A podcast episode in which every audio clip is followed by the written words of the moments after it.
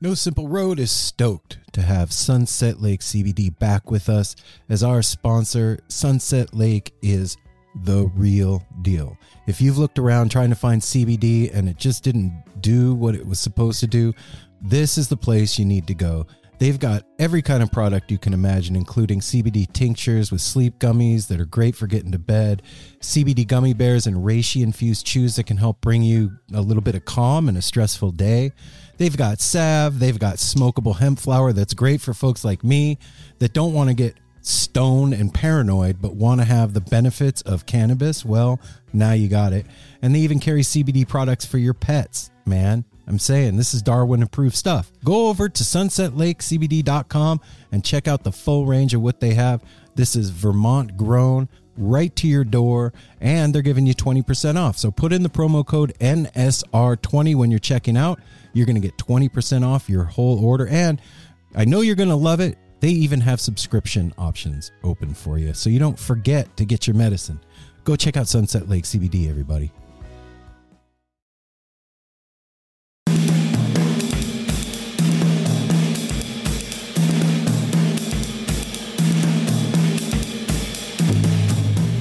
Today's episode of No Simple Road is brought to you by the one, the only Shop Tour Bus. Head Yay. over to shoptourbus.com.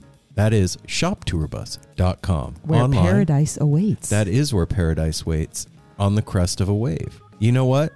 They have the baddest Grateful Dead inspired merchandise on the planet. I like their little one liner. It says, We make tees, hoodies, and stickers for deadheads, shipped in one of a kind boxes. Boom. It's as That's simple all as it that. is. That's it. yeah. I mean, we really go over the top every week telling you about Shop Tour Bus.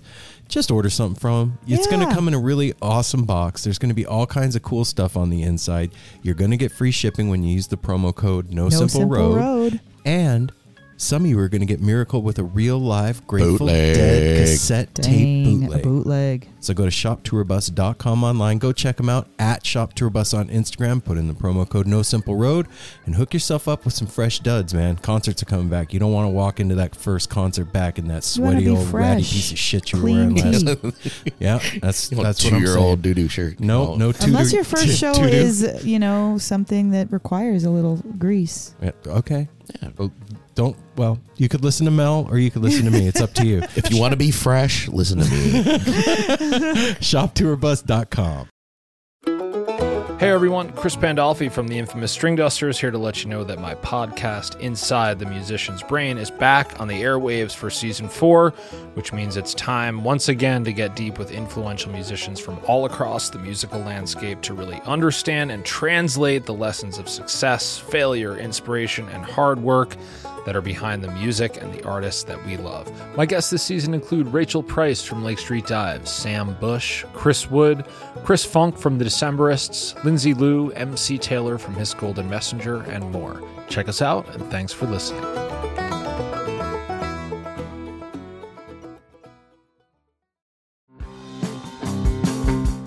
We're so excited to tell you a bit about today's sponsor, Music Masters Collective. They are a nonprofit organization that produces unique music events, providing opportunities for fans and artists to meet and collaborate in an inspired and creative atmosphere.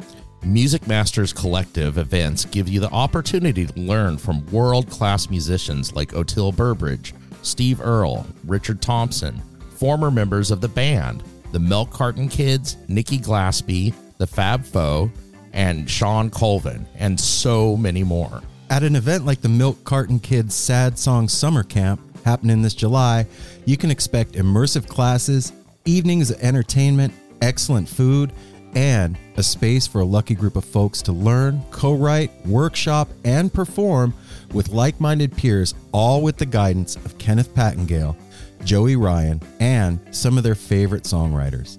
This all inclusive week in the Catskill Mountains of upstate New York is guaranteed to be magical. Scholarships are available and spots are extremely limited. So visit www.sadsongsummercamp.com forward slash simple to learn more. That's www.sadsongssummercamp.com forward slash simple. Check it out.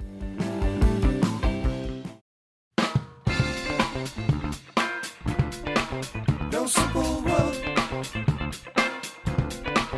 No simple road. No simple road. No simple road.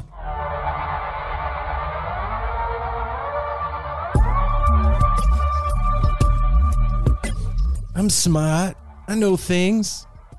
You sure? Yeah. What do Yeah. you- what do you know? I don't- I don't- what do you know? I know where I'm going to. Don't look at me in that I like tone the of things voice. that life is showing me. Hey now, no simple road family. What's happening? Welcome Do you back. know? Sing Where it. you going to? Do you like the things that life is showing you? Do you know Simple Road S- family? uh, some things I don't like that life is showing me. I'll be honest right now. yeah. I, what was we were watching It's a that mixed bag, that's for sure. that Yeah. video, and the guy's like, a lot of people are saying just sit back and watch the movie, and you know what? This movie fucking sucks right now. I don't want to watch. but- it. I mean, not not this specific day, but I just mean like, you in know. general. it's Yeah. it's a mixed bag because you know what's happened since last week. oh shit! Sorry, what? Darwin's breath We- is so bad, and he's breathing on me right in my face. He's having little. Darwin Hold it is having little issues over here. Hold He's it down. got the toots. He needs to go out or He's- something. Okay, so Darwin's been He's dismissed. officially He's out. been evicted. he went to go deal with his problems I love and hang Darwin, out everybody, with the writer. it was no, yeah. not So so what's happened since last week What? is there's been a whole lot of shows announced. yeah, man. the- tours. The, concert industry We're- had we're- diarrhea. Yeah, yeah. Everybody's getting happy and burned on tickets at the same time. There's lotteries going on. we on. need to talk about that. Mm-hmm. There's hubbub and hullabaloo and. But we got tickets for some things. We're sitting pretty. Dude, shh. We're, I mean, we got nothing. Yeah. We ain't got nothing Mm. over here. But shit, we're going to see Phish a few times. We got good things coming It'll up. be a hell of a hell of a summer. Yeah. Um, just it couldn't have happened at a better time. But before before we get into all that, I just want to say how lucky all of you that are listening right now are because our guest this week is John Morgan Kimock. Wow, So that's all I can say about that. yeah. Wow is a good word to use for this conversation. This was like instant connection, instant friendship, instant kindred spirit. It was uh, like the word that comes to mind for this conversation is simpatico. Okay. Do you know what I mean? Yeah. Yeah, like it- you meet somebody and you know that you're you're on the same frequency. And and that I think the thing that astounded me the most about talking with John was that we struggle with some of the same like inner head trips. The, the voices and things. Yeah, And- like the noise in our heads and stuff like that. And it, it's not. That's not a very um like that doesn't come out in conversation very often. no, with- no. It's in- things that most In people don't casual talk about a lot. conversation, yeah. So Usually keep that shit to yourself. But the voices, man. that's what's great about this. You get to hear him talk about it. and You talk about it. It it, it comes out. yeah, and and it felt really good to like have somebody get it like that and and on that level and like you too, you know, like that kind of thing. Like, Yeah. yeah. But uh yeah, you guys, this is this is super rad and John, thanks thanks again for coming on the show, man. It it meant a lot to us and you know, I I see that you're a busy human being right now. Well, and, right uh, here, I wrote it down. He's a podcaster. He's a drummer. He's a composer. He's a producer. He's a dad. He's a son. He's dope. Yeah. and he's and now that music's back, he is a busy, busy yes, dude. he is. Playing with Oteil, playing with Karina Rykman and and uh, John Medeski. Like Yeah, he's doing, got a lot going on. Doing on released his album Hikikomori, which which is amazing. Yes, it is. It, it, it that that that came at a good time when the when we got this a, a few months back and listened to it. It's one of those nights. It's like instrumental ambient. ambient music that I don't know. It's different Therapy music. and and it's different than other stuff out there. Well, I've listened to it several times. Like like I like to listen to this stuff going to bed, and this one's this one's busy. It tickles certain things in your mm-hmm. head. Like it, it create it created. uh like like great dreams for me, like weird, kind of twisted, because I love going to sleep to stuff like this. Anyway, that No, that, hey man, that that's oh, yeah, that's part of it. Yeah, and I- I think that the I mean we discussed it in the interview, but what Hik- I think we did anyway. What Hikikomori really means, you know, is the term they use in Japan for like a entire generation of people that are shut in that like have completely cut themselves off from the outside world. And we all just went through 14 months Yeah. of that here. And um, so it couldn't be more well timed and well placed. Well Is I, it- to things are opening degree, up. It's still grow- yeah going on. yeah it's not like it was man. And like apple said i mean just the fact that tours are being announced and shows are happening i and states are opening, things are getting more lenient. yeah it's, it's, cool. it- we're we're seeing light at the end of a very fucking weird tunnel that's that and it feels so good man it really does like I- i know that for the past 14 months we've been very open and honest about our journey through all of this and Yeah, everybody's heard the ups and downs. yeah, man, and it feels really good to be coming back. It there's a different kind of a feeling in the air. There's still frustrations and there's still challenges ahead and we're still going through shit, but there is a an air of expectant hope out there that Yeah. I'm feeling. the, the simple task of being able to like plan things, Oh, to be planning things, and it, it's just amazing.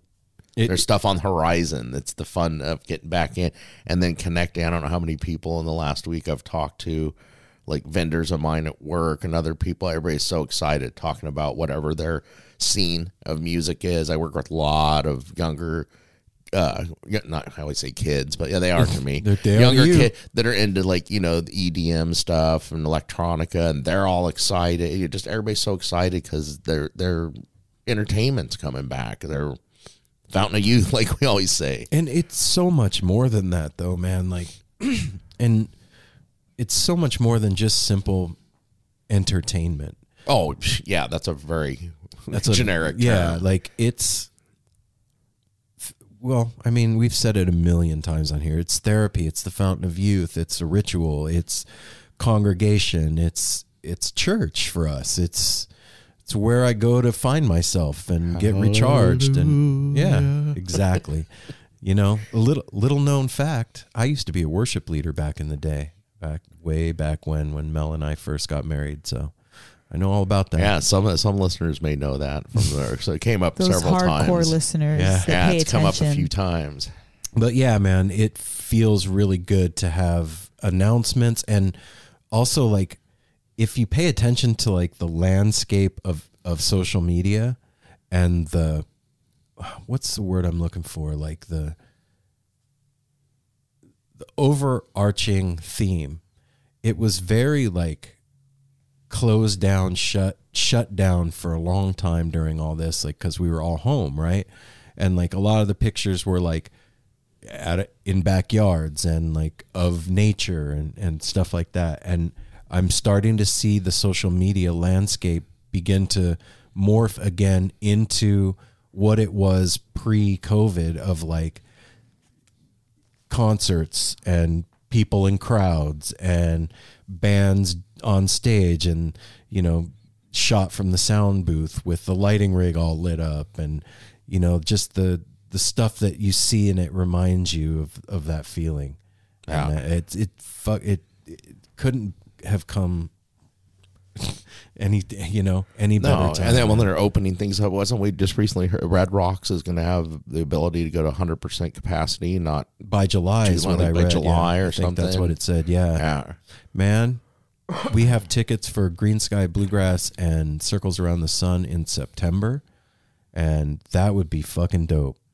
Yeah, carried over from last year. Mm-hmm.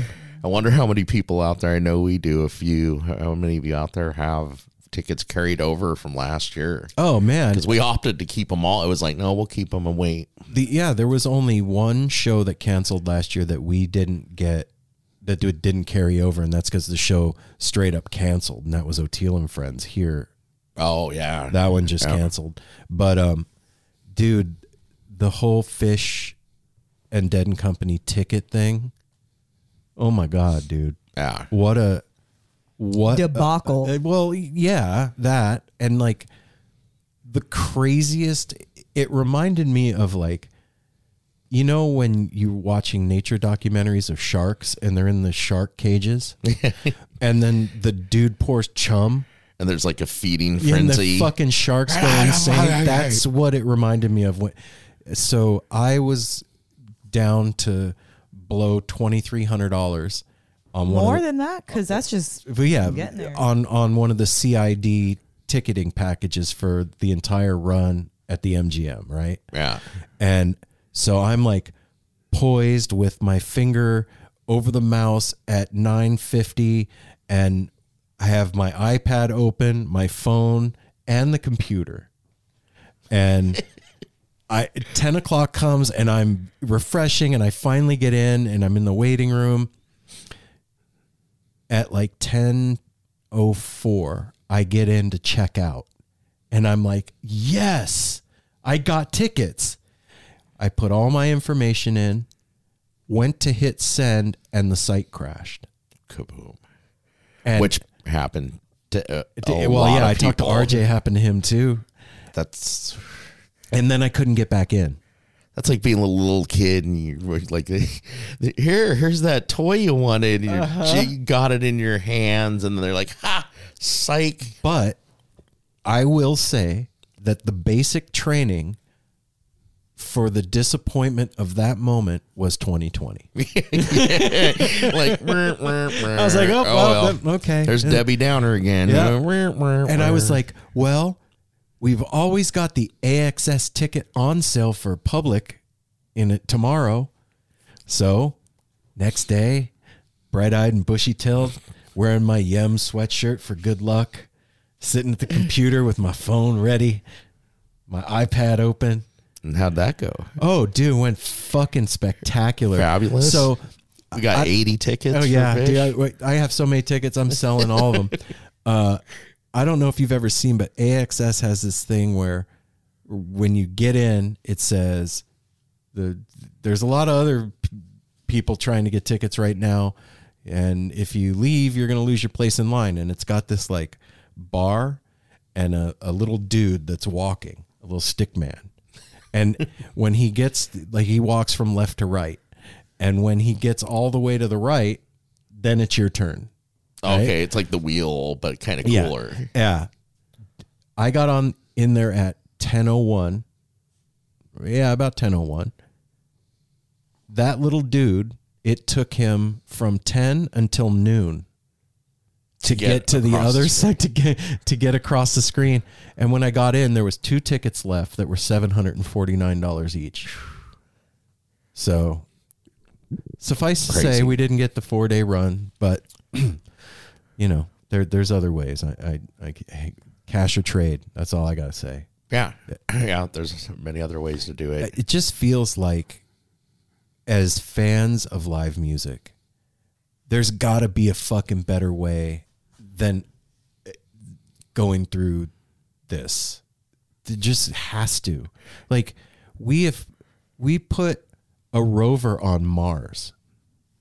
Right. That Yeah. thing sends pictures back. We've we've gone into space. We, we human beings, if you believe it, have walked on the moon. If if that if you buy that story, right? And yet, here we all are, punching each other in the face to get nine thousand tickets or whatever. There's got to be a supply and demand. The only answer is we like we need more shows.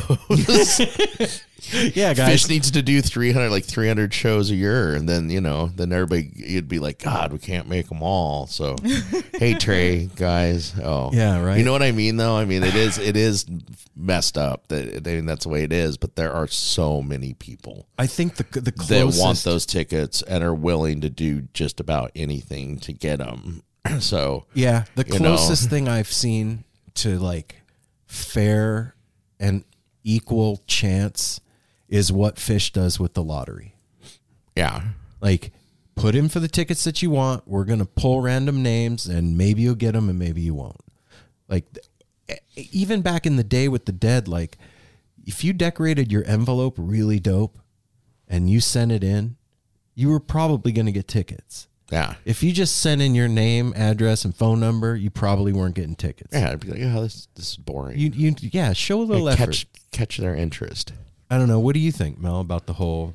I have very negative opinions about it, and I don't want to put that on anybody listening. So I'm going to keep this specific topic to myself. Aw, I just can't. Like, I'm disgusted with it. I have, and it has nothing to do with the bands. The bands are just doing their job. And it really doesn't really have to do with the venue because they don't have a billion seats. And it really doesn't have to do with the fans. They want to see their favorite band. it's the scalpers, man. Well, no, The not even- resellers, well, okay, the reseller is trying to make a fucking extra buck, and that's what they do. They're they're selling it to the person who's willing to pay for it, and there is somebody out there willing to pay seven fifty for that same exact ticket.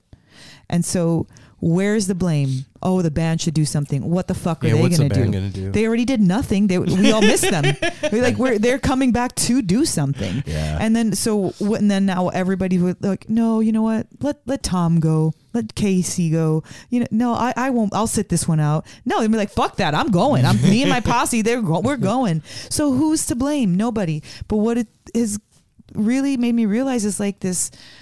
What's sad is that there's this elitism about it in the sense that like, okay, only people that can afford seven fifty, three, four, five, Well- six, seven, eight, nine times. That's you know that's not so. Though. that's um well i mean That- that's what's going on But there's a lot of people that did get tickets through the on sale at face value of like 65 bucks. You know what I mean? Yeah. And the thing that that burns my really chaps my ass about the whole thing is like that there's people out there that'll get in on the on in the on sale like that and then post that shit on StubHub for $1200.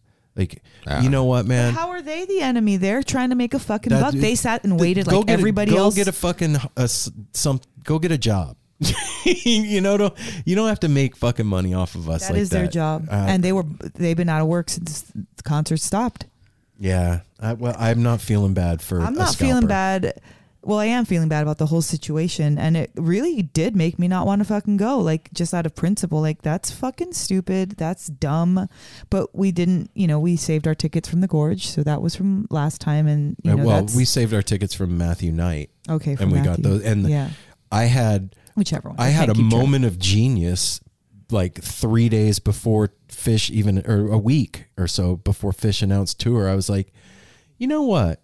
I see tickets are on sale for the Gorge. I think I'm going to go ahead and buy them now.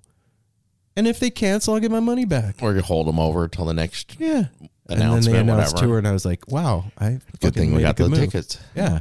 So No Simple Road will be at the Gorge for Phish. We will be at Matthew Knight Arena for Phish, and me, uh, Mel, and Apple will be at Halloween. Isn't that No Simple Road? Yep. That- that- Sure that- that- yep, that is no simple. Well, no Well, Darwin. Dar- No yeah, Darwin. Dar- yeah, we can't Darwin's take not going Darwin to any of Phish. them No, no, No, Darwin, Darwin, doesn't shows. behave in, in public. Mm-mm. Yeah. So if you're planning on going to any of those shows and you want to, I'll be there with a good attitude, everyone. This Yeah. is just about this conversation and this topic. It's, Well, it just it's, it. th- it's like politics right now, and and I'm tired of that word too. Like, Ooh, yuck, uh, just you know, like nobody wants to hear about politics, especially what like it's almost like you know seeing a dick pic when you don't want to. you know, you didn't expect it. Like, oh no, like I don't want to see I'm that trying right to think now. of a time I did want to see one. I don't think there is one. Well, That's not what you somebody me. out there has definitely wanted one, and I know some, more than one people have asked for for one. Okay. Um, so I'm just saying, like that's that's it. Yeah, no, I it speaks here's the here's the, here's my PSA for the week.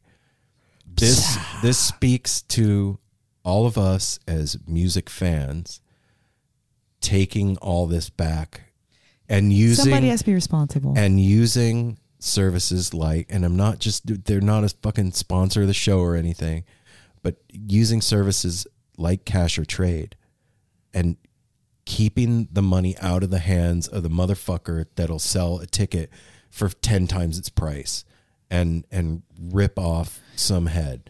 Like if- Clearly, it's it's it says face value on the ticket, but the value is greater than that for some people. So they are willing to take out a payday loan, ask mom for extra cash, spend their stimulus go money underneath that from their mattress uh, because it's more valuable than seventy dollars or one hundred dollars or Yeah. even people two hundred like you said, Mel. The people know that that like the resellers. Okay, you know we don't like that, but they're.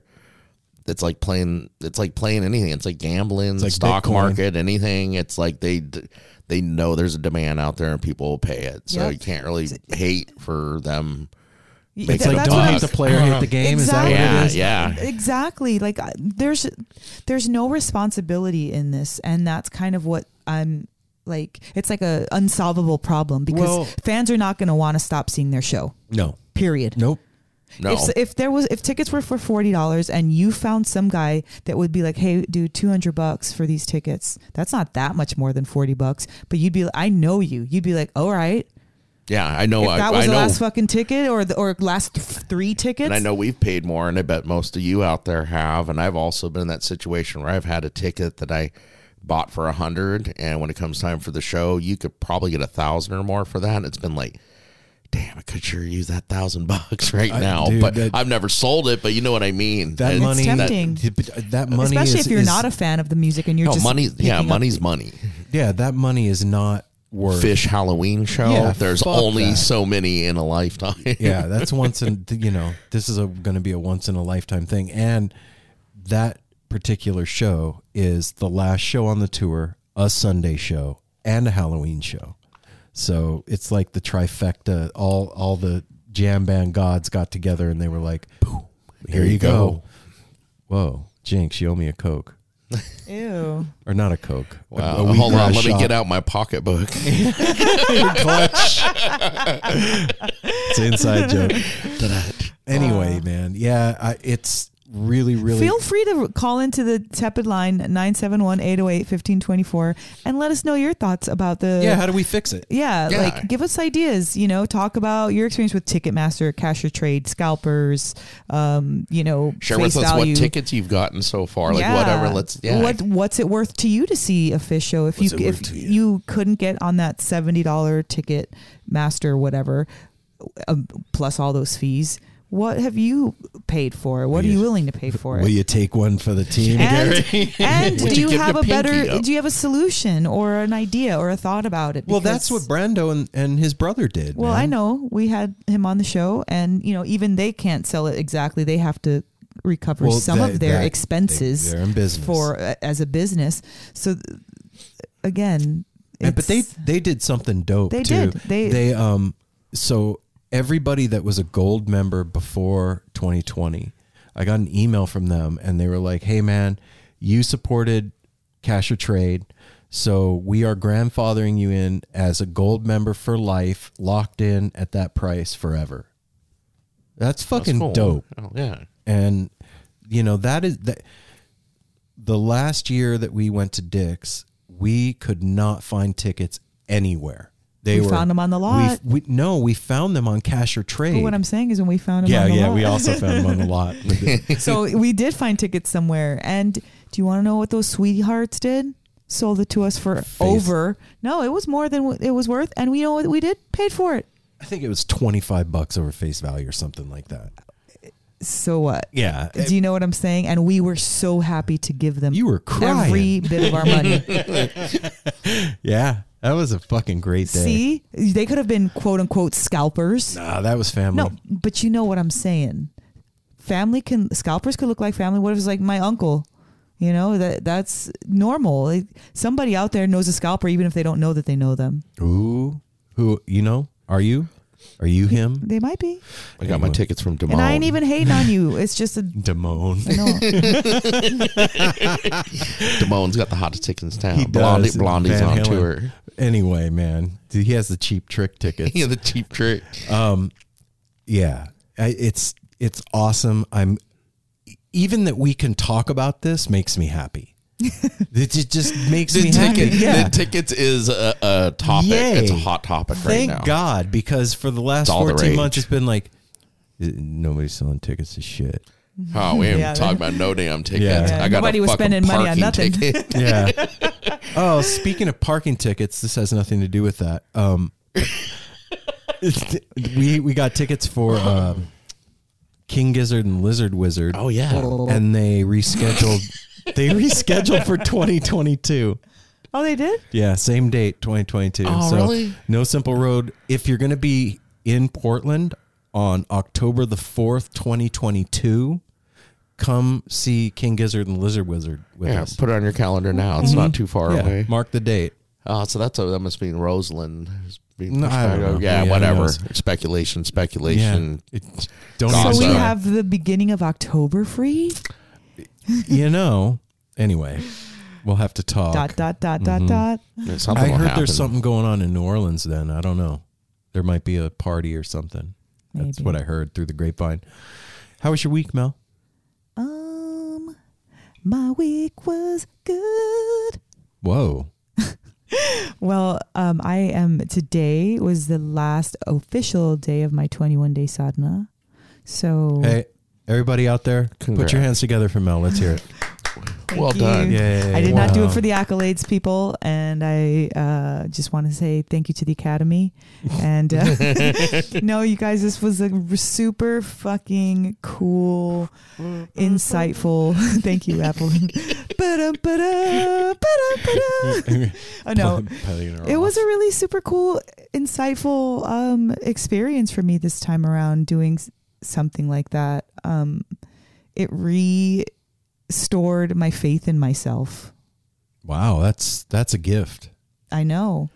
You got yourself a gift. I sure the hell did. It, it made me realize that, you know, like there nowadays, and not, no offense against this at all. Like I totally preach it too, but there's all this like positive affirmations and like you can do it.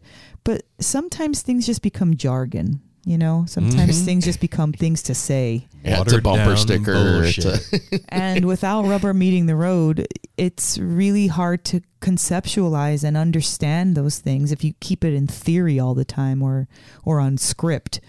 But I learned so much and you know my journaling has gotten so insightful to my to yourself.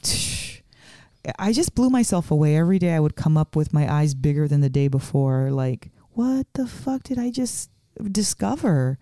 And I did not do it perfectly. I screwed up, I- but I did, did it perfectly for you. Yes, exactly. Like to my standards. I even wrote about this, you know, like everyone has certain standards for themselves, whether it's how they look or how they behave or how much money they want in the bank or how their home looks. Like everyone has a certain standard. And my standards for myself, if it's not like if I don't hit every mark, oh, I failed, fuck it. You're nope. And during my journal writing and writing those things and re- realizing that about myself as I'm realize reading it, I'm like, damn, this is an unwinnable game. Mm-hmm. There is no way for you to ever succeed with this mentality. This is what's broken. That's why you're writing about it. So Oh, you're like shit. your own antagonist. Yes. and I was and like, your own therapist. Yes, and I was like, "Oh shit, this is the play that's been going on in my head, this broken message. Like, do do do, I am sorry. You have lit-" and then do do do, I am sorry. Yeah, Like it's been it's like this cyclical thought cycle that I didn't that I was thinking was true and it was a broken old ass message. And I You wouldn't told yourself a new story. well, it, it was a, definitely a new story, but it was, uh, hey, that's not true. You've been thinking that, and it's not true. That's really not red. It's freaking orange. It's burgundy. It's not red.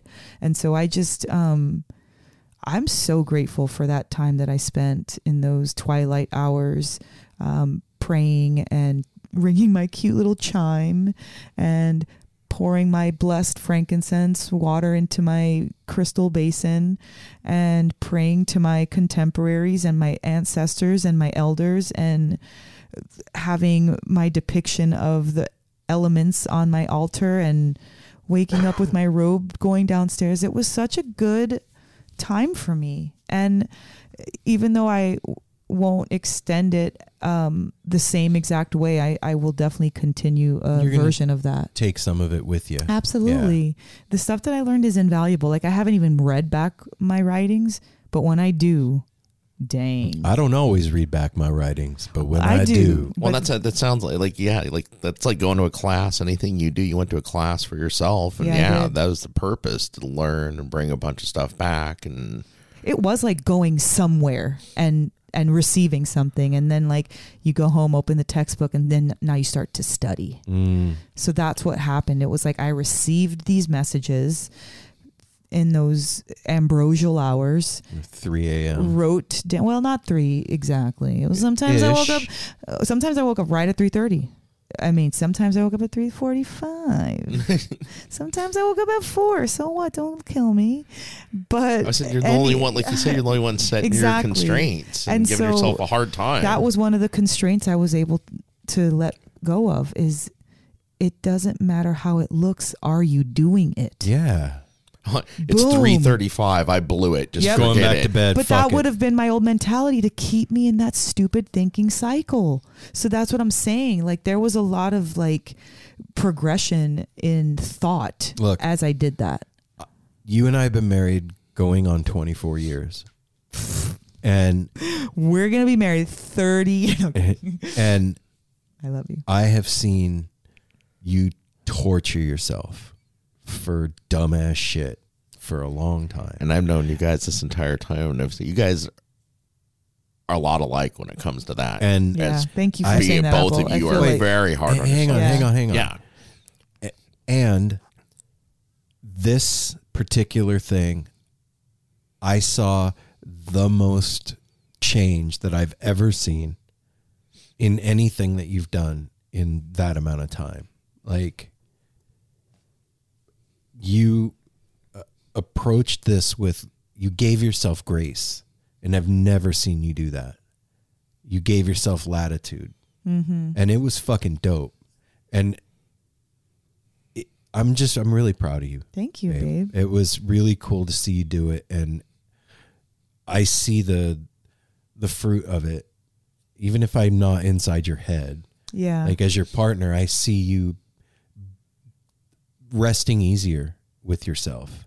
And if that's the only thing that you got out of it, it's not. But if that was the only thing, that is worth waking up at 3:30 for 21 days. Just that. And you have you have been you've had a calmness about you without.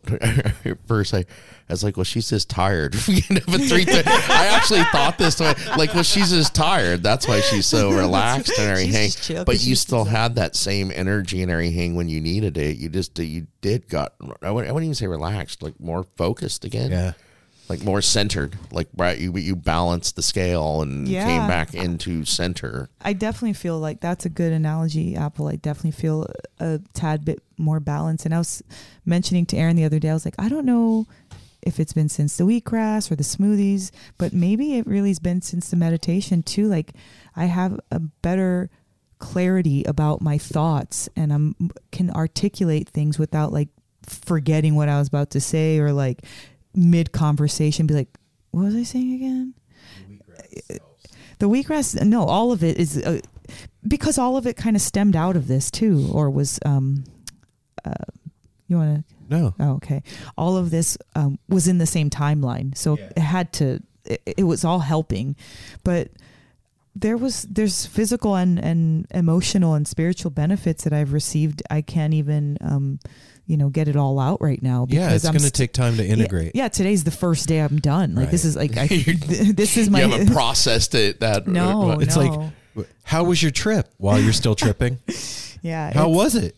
there's a lot and i'm just i'm grateful thanks for for saying what you guys said and Yeah, man. noticing and and and supporting me through it because it again it wasn't easy to do while we were having coronavirus i started it the day aaron found out That I had that corona. he had corona so the entire time we were quarantined was. Yeah. i was i had to wake up in that exhaustion and like that lethargy That and fog brain. foggy as hell and like sandy eyed and like still did it. And as I was getting, I think that that really helped me too to get through COVID. It really did. It gave me like, we couldn't go anywhere, we couldn't do anything, and it gave me somewhere to be. Something every, to focus on, yeah. Some every morning I had to be somewhere, and it, it was for myself.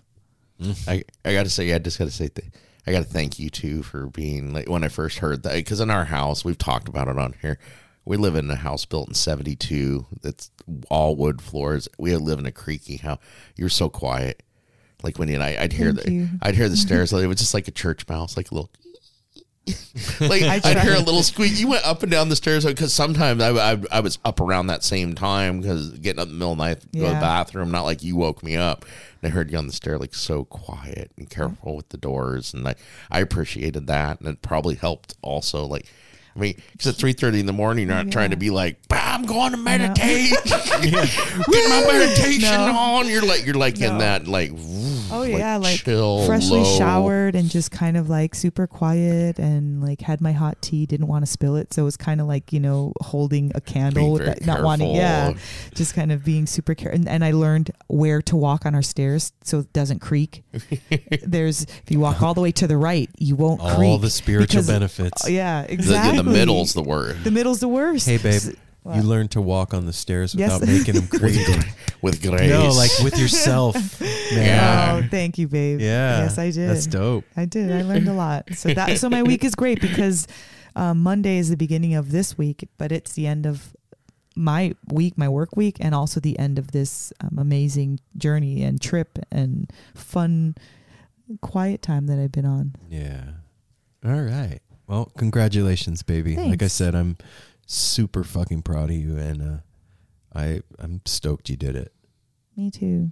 yeah, that should segue into you. How was your week, Aaron? Yeah, baby. Um, well, d- this is the first week that I feel back to normal, mostly, um, after having COVID. Uh, my sense of taste is still fucked up a bit. Um, and I think my smell is still not right because Mel had some like big peony flowers on her altar down there. And she was like, Aaron, these flowers smell like DMT. You Oh got to my come down here and smell them. and so I rushed down there to go smell the DMT flower, and it doesn't smell like anything to me. And I just couldn't believe it because once I smelt it, I was flashback to Summer Meltdown and the Tipper set, and I was like, "Holy cow!" Like I started to get that little weird feeling that you get, like pixely, and I'm like, "Wait, I'm smelling Wait, a it's flower." a flower. and it, it, it did trip me out because it was actually in the morning one day I was trimming them. And I was trying to be all quiet, and so I had the kind of the flowers toward my face, and I was like, Get a whiff. "Yeah, it was a woo. strange." but yeah, it's it's trippy, man. Like uh, I can taste stuff now, and um, but it's muted. It's it's like there's a if the volume knob on taste goes to ten, it's at like five point five. It's weird. Mm-hmm. So, but it's better than zero, which is where it was at. And I am fucking super grateful and thankful because I'm grateful too. I love to cook, man.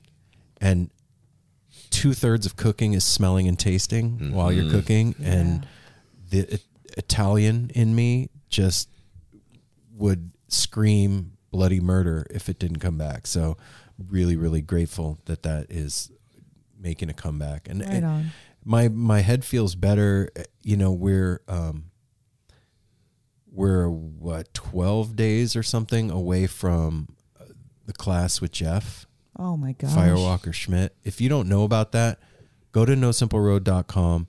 Scroll down a little bit. We're having a class on June 5th at 12 p.m. Pacific Standard Time.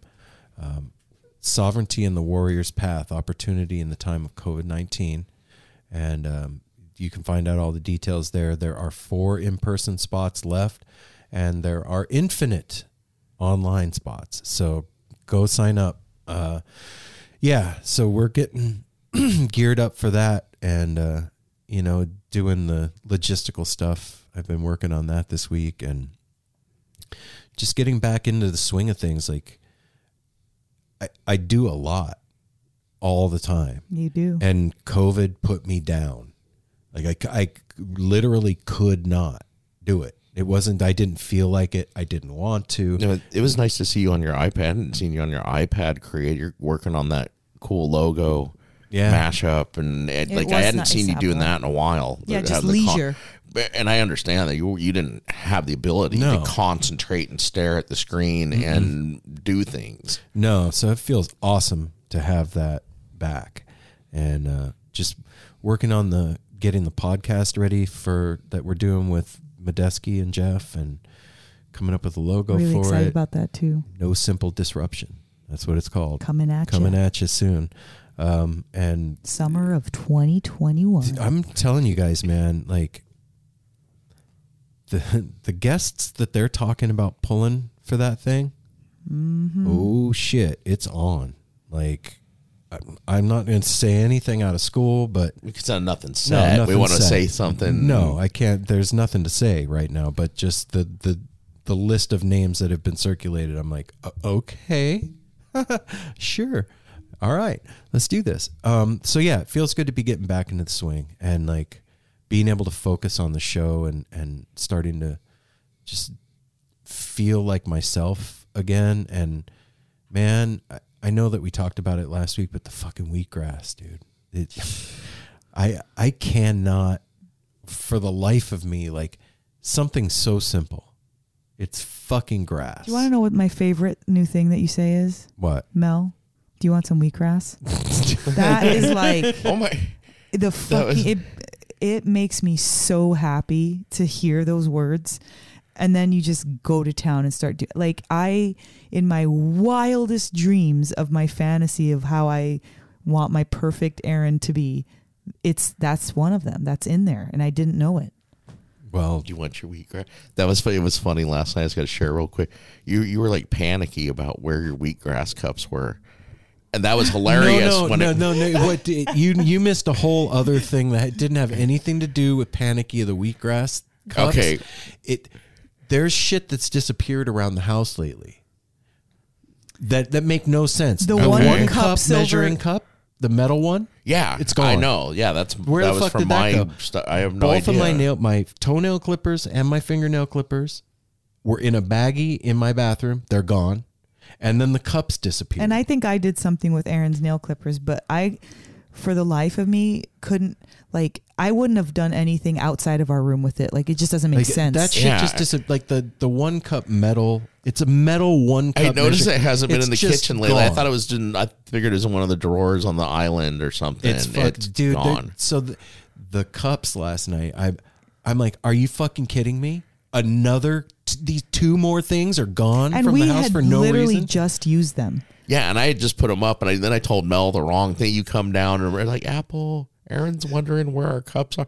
I was like, I put them on the top shelf. They're stacked. I put things of your like, guys'. oh, okay. And then. Aaron, Aaron came up, and Aaron's like, "Bro, they're not there, dude. Can you show me? Can you show me?" I where heard the- his tone of voice with like, you. Like, can you show me where these cups are? And I go in there, and I thought where I thought I had put them, they were not. I was like, "Bro, I put them right here. They are fucking gone." And then I looked down on the very, fir- they were right there at eye level behind a coffee cup. Guys, welcome behind the curtain of No Anyway, Simple Road anyway, the, headquarters. the good news is that the wheatgrass cups are safe. they are safe. They've been returned to their rightful owners. if anybody sees a metal one cup measuring or my cup out there toenail wandering and fingernail around, clippers, man. Don't use them. tweezer man wow. It's just okay.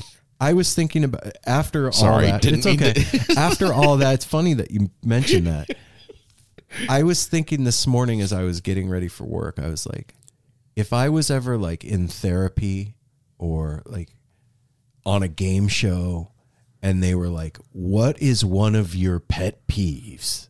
Right? Yeah. Literally losing stuff.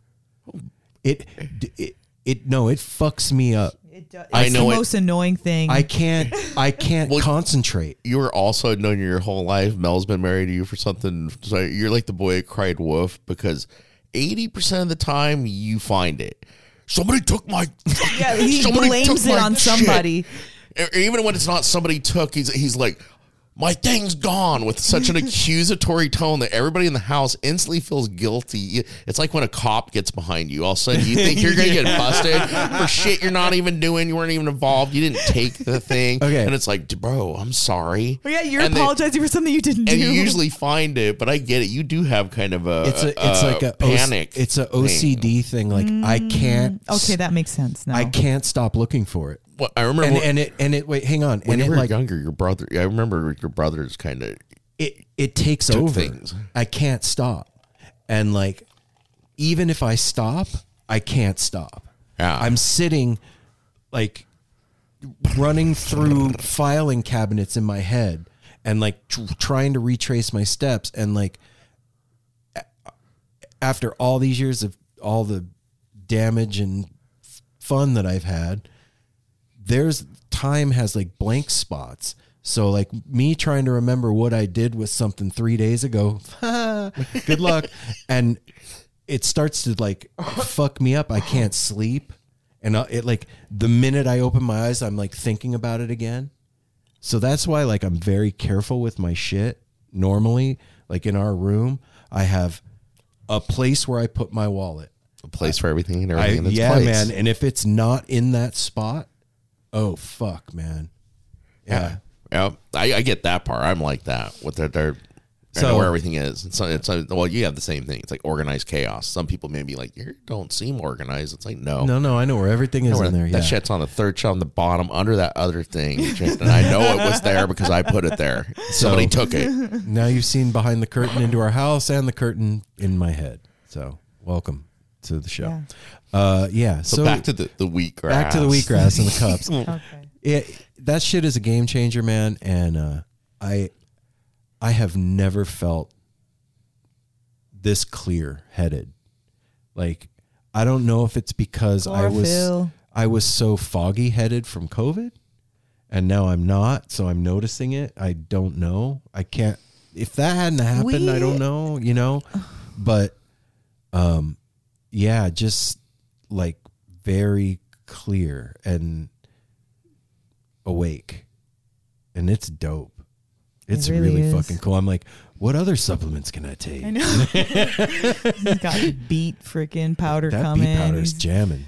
This stuff's awesome. it's just really it's so good to a few months back maybe six months ago four months ago i was like babe why don't we make healthy th- being our next thing together. And it was like eh, a little joke whatever. And then time passed and whatever. And then i just feel like that's where we're You got your wish. that's why i was 20 Oh shit! Mel was casting spells. I say, No, grandma, grandpa got to step their game up. It's no, it's super good because y- even Apple, like every er, Apple's always down. Like Apple, you want a shot if like we're doing it and he happens to be coming home or whatever. Yeah, I'll take a shot. Like it's everybody's involved in it, and it just it's mom Well- having all her people like participating. That's a big deal for me. You know what? I think that's how the Earth feels when you start getting your vibe right and your body and mind together. The Earth's like, oh, my people are fucking finally figuring can this shit hear out. me now. Yeah, yeah, Yeah, and you can dude, hear. And I saw something today. You know how so, sometimes you'll see, like, I don't know, a saying or a comment or, and you, like it rings true inside your intuition, like it hits you. Oh yeah. yeah. I saw a comment today and it was like, we're living in the movie they live right now, but it isn't the glasses, it's food. Oh. And I was like, oh shit. Yep. That's it. Like the food is the thing that's going to keep you clear headed enough to see through the bullshit. Good food. Yeah. well, well, like living foods. I, you know, years ago, uh, was Simon was um, younger, and he used to break out in these awful rashes, and it was devastating. sad. it was re- it was devastating to a parent. Um, Aaron and I really, I mean, I that's actually what got me on my natural and health and wellness path was because I wanted to find out what was going on with my son, and I ended up going to this naturopath, and he gave us a binder like as part of the five hundred dollar you know consultation slash in um you know uh appointment he gave me, me a binder that i still have to this day and was talking about i mean it's simple science you know just if Eat stuff that's alive. eat stuff that's alive. And if the more the sun has touched it the more energy it's going to give you into your body when you ingest it.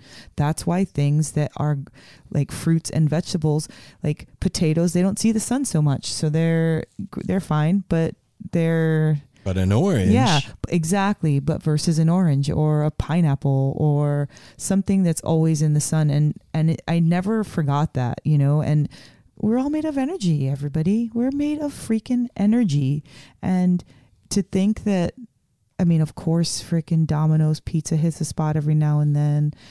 I, all that I know that it's meant to, but the more you can kind of like give yourself live foods and and and healthier foods, it really does something to your energetic body. Yeah, it does something to your It- it's mojo. feeding you on more than just your belly. I can't wait to go to a show feeling like this. It's so on. What? Yeah. Apple, Hmm? you're up, buddy. What? How you doing? Welcome to the show, Apple. Well, okay. I, I mean, we covered a lot of it and what we've been talking about so far. My week was good. It was great to be back at work. First of all, got a return on Monday. I didn't realize how much I missed work.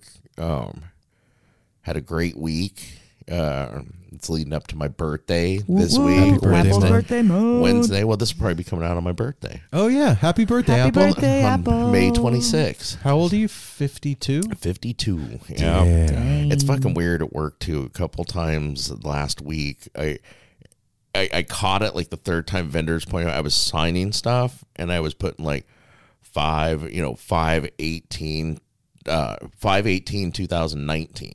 Which 2020 okay because we're in 2021. I've, I do the same thing. Two years, and I I, and I realized shit. like the third time my dad said it many times last week, and they're like, "You signed that 2019." That's weird. I was like, "Oh, I'm turning 52. I don't want to admit it. I'm stuck at 50. I'm staying at 50."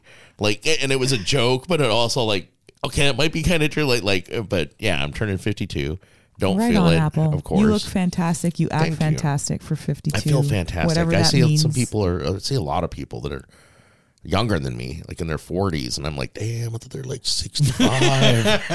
oh, I look like a leather baseball mitt. Oh, yeah, but anyway, I, I feel really good this week. Um, like we talked about it at the beginning of this, tickets have gone on sale. We got things coming up.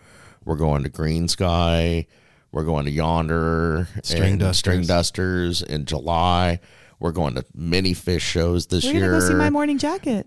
my morning jacket's coming up. Possibly Primus is going to be coming to Edgefield. There's things start to ha- happen locally, like like we talked about off and on the the local music scene. Hopefully, is going to be popping back up here soon. Yeah. we're going to be able to go to our favorite dank little bars and see some stuff, and that it's just it's exciting that we're able to talk about this and that there's things happening, and it seems for real this time. Yeah, like I- things are opening up, you know, and things are getting healthier.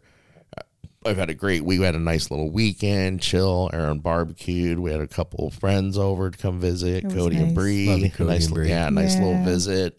Uh, had a couple cool interviews yesterday, which you guys will be hearing coming up, and that's it, man. It's just good to be. It's like getting back to business and fun.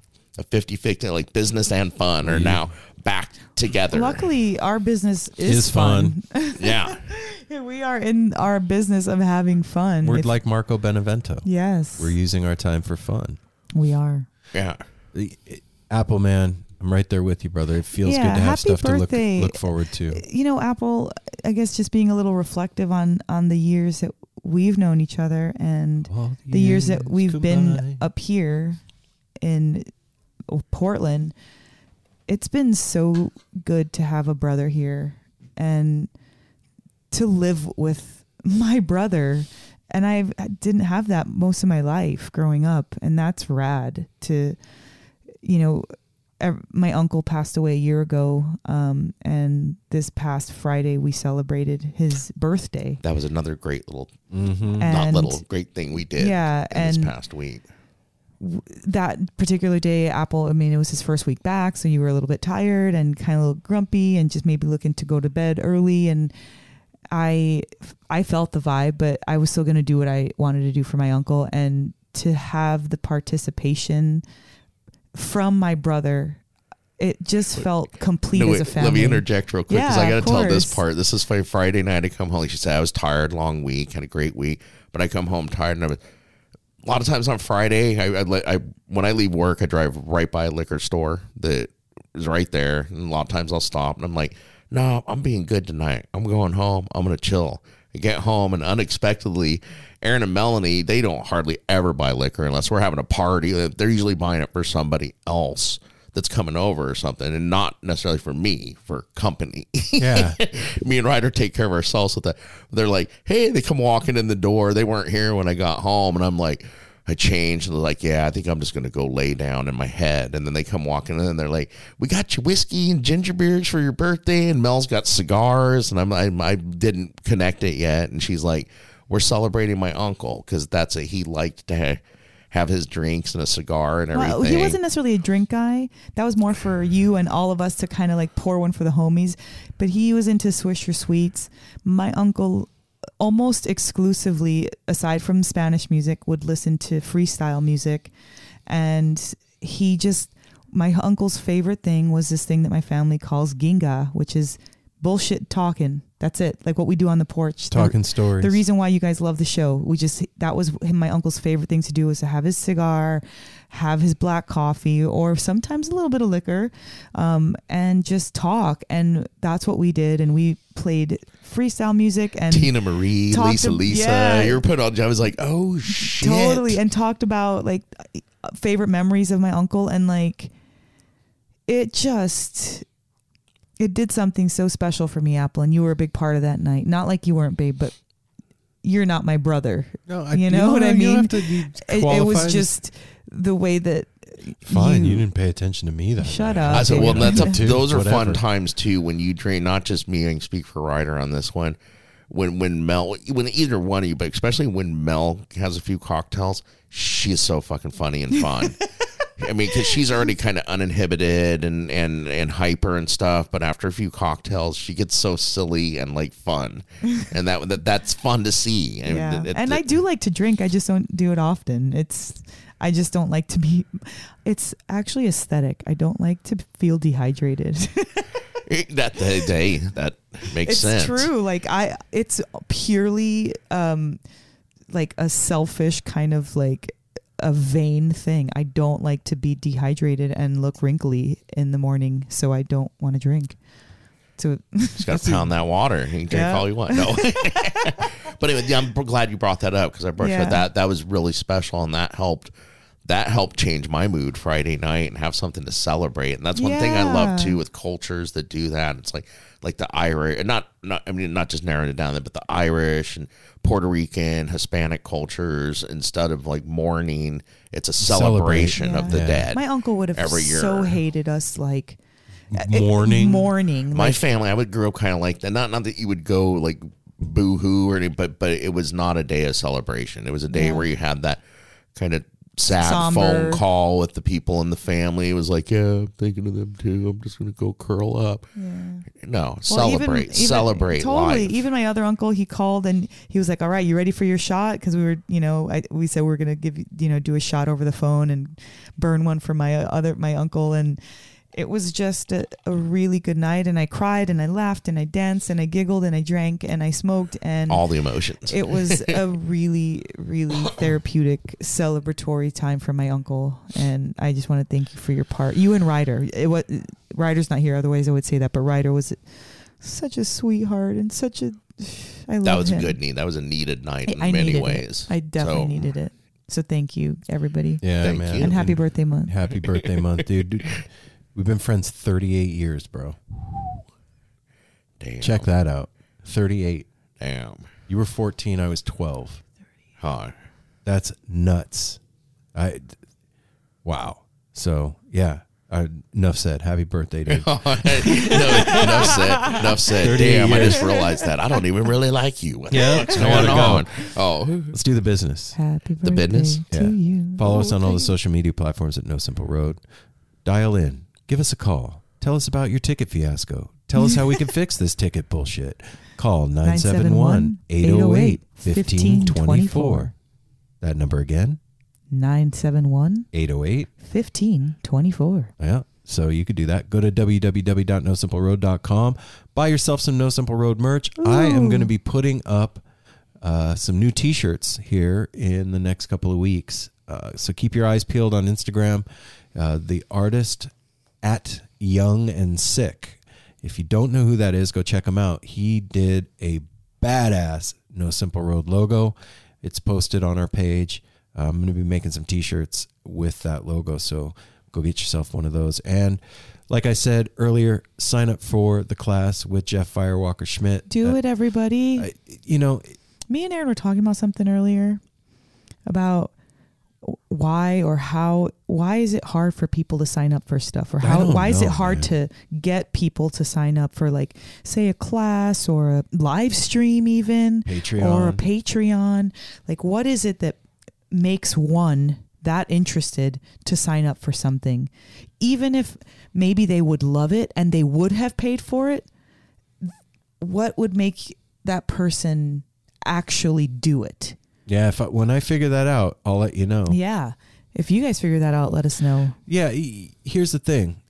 All of us need more knowledge. None of us out here are self-actualized. And I, I'm None of us have attained. I, I'm not glowing or, or floating. How about maybe some guidance Yeah, or direction? And, and we're in a like like I was saying earlier, we are fucking living in they live, literally right now. And if you don't know what that movie is, look it up. Yeah, Roddy Roddy Piper rocks. And we can all use some tools right now, man. And that's what this is about. This isn't some fucking woo bullshit thing where you you tap this crystal three times and rub it on your butthole and then you fucking gonna float. No, it's that's not what Yeah, this that is. works. Well, you know, that's not what this is gonna be about. This is real, practical knowledge that we can all use right now, man. That And, we're uh, really fortunate to be getting. Yeah. I, I feel this like this is a gift for the family. yeah, is this is. I, look feel like this is a gift to the world, like for real. well. in a I'm just real way. I'm concerned with our family. Well, our family's No in the Simple Road world. family, and uh, yeah, man. So this is for you guys. So go to No Simple Road and sign up for that. And if the money is an obstacle for you, send me an email at info at nosimpleroad.com and I will get you into the class. Boom. That now you have no excuse. So or go to patreon.com forward slash no simple road and sign up become a patron you're a chandonator then you, you, know, you are considered a producer of no simple road and yeah. you give monthly and then we get to keep doing this and bringing you big long fucking hour long intros and then wonderful conversations with the musicians artists authors and luminaries and people that we all get inspired by so that's how we keep doing this is patreon.com forward slash no simple road and we're getting ready to go. Like, like like things are opening back up. We're gonna get a chance to not as much this year, but yes, next year of the plans we've talked about, like no simple road going on the road. I would love to be able to go around the country and visit every Patreon. oh my god like on the way, stop That in and be, be, like, like or, or "Thank have something you." little at each. If there's mul- Eh, multiple, you know, yeah, yeah, a little hookup. Like, like we're gonna be down at the brewery in your town. We know we got like five Chandonators here. Oh, so I New Orleans is deep you for us. I know hear that. Apple say that. He's like, I would love to go all around the country and and that song starts playing all around the kitchen in my head. Cock-a-doodle-doodle-doo. That's what that's all I could hear as soon as he said that. oh boy. Yeah. My head is really weird. Um is that it? Did I miss anything? Oh, leave those. Leave the five oh, star, Oh, yeah, yeah. the five stars, and the reviews on the Apple Podcast. Any new ones? No, I looked it up. We haven't had one since April 30th. All right. Look, please. I, I'm. I'm a- month I was just gonna say I'm asking for all those out there. If you want to know what to get me, anybody listen. I'm not expecting anything. It's something so easy you can give me is give me give me and Mel a review to read this month. I just we haven't had one since April 30th, and here we are, 24th, and I know everybody's been busy and everything, but it just it it's such a short time to. We've gotten a mm-hmm. couple are just like they're cool. I mean, anything. Yeah, when Come you on, get man. the guy that's got everything, And you don't want to review. you don't want to disappoint Apple on his birthday, No. do you? I'm Oh, talking to you, you know. And even I if you do, I mean, you do that later after giving a stellar review Yeah. to No Simple Road. So yeah, let's get let's get him to the interview, man. We Yeah. we've been jabbering. That's Uh, true. We have. We love you guys, and you know what, John Morgan Kimock, you are a gentleman, Yes. a scholar. this was awesome. I appreciate John, your friendship, blessings man. to you and your wife and your baby and your career and your health. And thank you so much for putting out Hikikomori because it really is a beautiful ambient um, Soundscape. soundscape for the soul. Yeah. Yeah. So without further ado, the No Simple Road crew gives you John Morgan Kimock.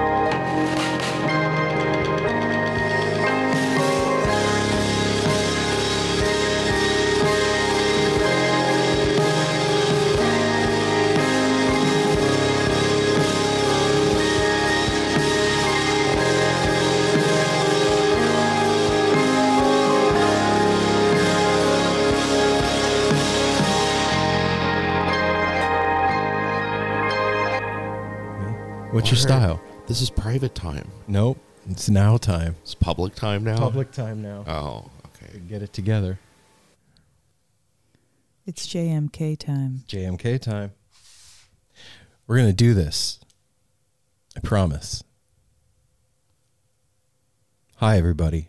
Welcome to Dead Air with No Simple Road. Dead air. This is Sometimes the time. it feels good to share dead s- airspace with people. yeah, I don't think that's. Then you could just like turn off the podcast. No, because you know that we're here. But if you turn off the podcast, we're My not. dad's got like he's got constant podcast. Like ti he always will like try to want me to call him or talk. Like it was two minutes to six, and he texts like wants to talk to me. Hi, son. How you doing? Dad, Dad. I'm I'm busy. I'm doing stuff. Did that to me the other day. Or called me at work. I'm, he's like, "How you doing?" I was like, "I'm at work." He's like, "Well, I know that." it's like, "Geez, Dad." Ah, yeah. All right. Yeah. Are we got water?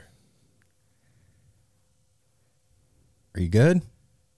Good. How are you Okay. All right. Yeah, you don't want to do it dry mouth. Yeah, and all, let's do it cotton mouthy. John, I'm Aaron. How you doing, man?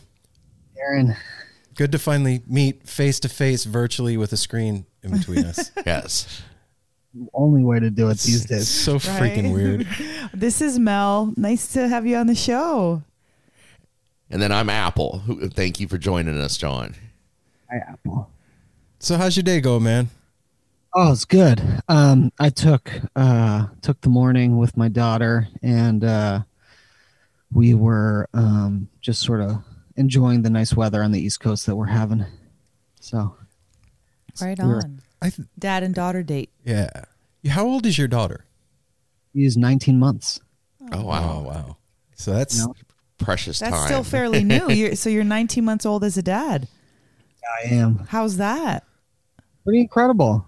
It's a um, let's see, because of everything that's going on. I think it's been more mellow than it would be if Mm. you know, we were in you know pre-pandemic life. Yeah. Just because birthday parties, all these things. So I think we actually kind of caught a break in terms of this first year or so being kind of mellow. We haven't even really met all the family yet Wow. Which is, um, like you know it's just been a, a really tight unit me and my wife sarah and penny the three of us man every every day just sort of doing it how are you doing, man? Are you you hanging in there? Like, cause one of Yeah. the things for us, it's just been tough.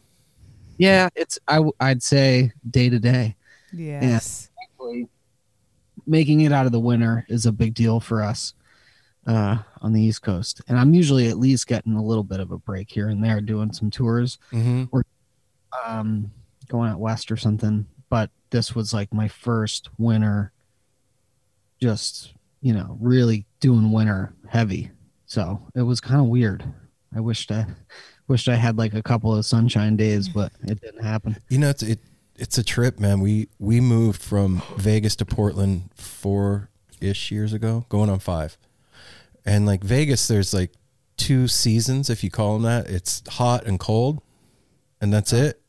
And there's But the sun's always out. but the sun's always out. Yeah. So we moved to Portland, and people are like, you know, it rains from like October to June, and and we were like, "Mm, whatever, ha ha, ha yeah, it's cute, dude. It rains from October to June. Like it's dark out f- forever, and you really do. It does something to your head after a while. Like you start tripping out, and I had never gone through that, so I know what you're talking about. Yeah, it's weird. I, I've noticed that um, a few places I've lived, um, if you have a wood stove or something where you can make a fire, Mhm. makes a at least for me. Right. It totally does. We have a fireplace, and every time we light the fire, it it brings an energy into the house that makes you not care about how ugly it is outside. you know, Totally. Yeah, man. Well, and you also um I mean, you had another another baby today. Yeah? Another baby today? Did what didn't didn't the album come out today? Oh, so yeah, I mean it's out every day now. Um, but oh, it does. cool. Very, very nice. I, I would say that today, yeah, it's been reborn again, and um, it's really good to get it out there. It's been out like multiple different ways since February. Oh, and okay. did it in little waves, and you know, I'm not even really sure how to release an album um, on my own, and so I just did it as best I could, and sort of like took the opportunity to uh, do it um, kind of in in a way that didn't stress me out too much because we're still just sort of watching Penny every day and Mhm. getting little bits and pockets of of work done. So whenever I can kind of calmly get something in where hey, I'd like to talk to some people or or throw something out there that uh into the musical sphere, I want to do it in a way that um I'm not frantic. So- Yeah. Yeah. Get it out there in different ways and and have it like exist naturally.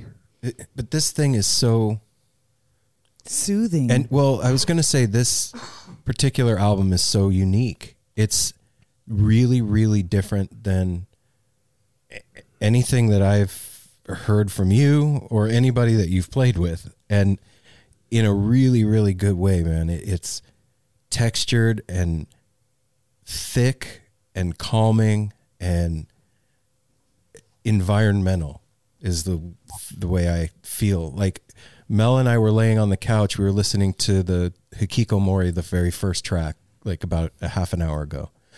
And I was like, this song sounds the way a sigh feels. Like when you're like, oh. Like if you could make music that felt like that, that's that song. Right on. I've been getting a, a pretty solid response along those lines, environmental and soothing and and sort of uh to the point. You know, I'm not like a multi instrumentalist per se. Um and I did have guests on here that helped out, but a lot of these things they were birthed from like very, very I would say like simple, pure ideas. And then I sort of branched them out just a little bit. And that's where I left it and I, I think that it um, was a good time to get it out and sort of maybe show people where my headspace is at lately. Mm. yeah.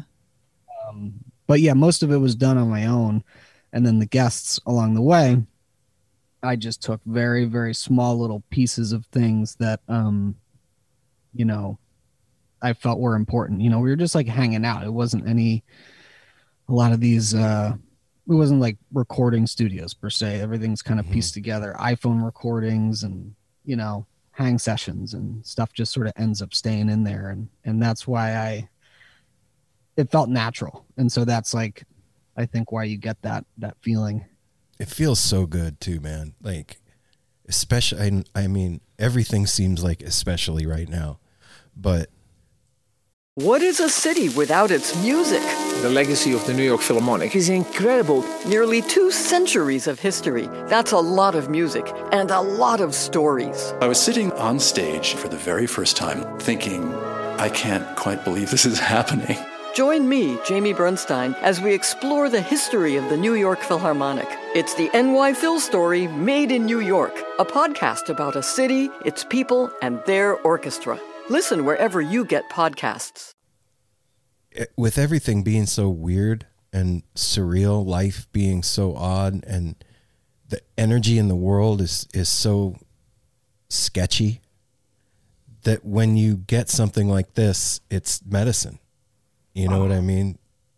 Yeah, I mean, I'm excited to jam it out with some people. Soon. Yeah. I actually rehearsal here. I was playing some keys and drums and trying to figure out how to do it live. Um, Whoa. so How how Wow. would you even go about that? Because it seems so uh, cinematic. yeah, I don't know. A lot of it might just sort of end up being something really special for a couple of shows, and I'm done with it. Um, but the idea, all along, um, in any sort of musical endeavor I have, is to try to accomplish it live. But you kind of got to start somewhere, and I've been on the road so much the last five years that it's been tough to get together with anybody Right. And focusing on whoever's hiring me and working uh, that way. Um, that's been like the main focus. So a lot of the music I make, I'm not like really, you know, it's hard to jam with yourself.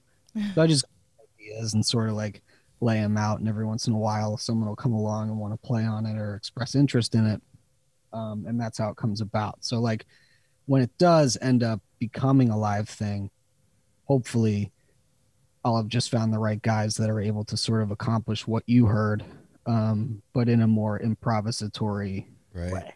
Yeah. that's- I of tuned in to like just the vibe of what the recording is and be able to like express themselves over the songs, interpreting them however. Wow. It, I would think that like I mean going to a good show is a lot like going to a movie in a lot of ways, but going and seeing something like that would be a completely different trip.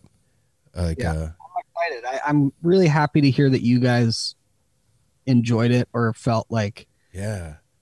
in a good way because um, I, I it is different than I think a lot of the music I end up working on. Um, so it was it's nice to get my vibe out there and feel oh yes it's Yeah, like I love listening to instrumental music, especially music that would be in a spa, because that's the kind of music I would play during a treatment.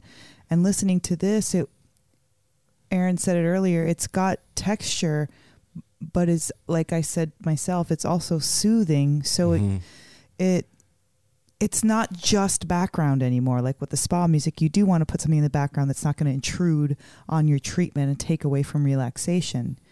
But what I found with this is that it does give that background effect, but there's interest and y- it still doesn't take you away from It's engaging. relaxing. Yeah. Yeah. It's got a very unique dynamic to it. And I'm super stoked to play it for treatments. Super stoked to see what you do with it. Thank you. Yeah, I mean um, the one thing I will I'll say to that is a lot of the music that I end up listening to in my spare time, if I do have time to do that, um, it just sort of aids me in whatever context I'm in, which is mostly driving down the road. okay. So I like to find things that sort of like complement the trip I'm on, whatever. Sure.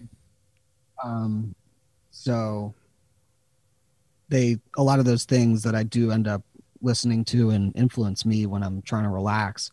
Tread that line of like keeping me calm, but also keeping me engaged in like what I'm looking at around me.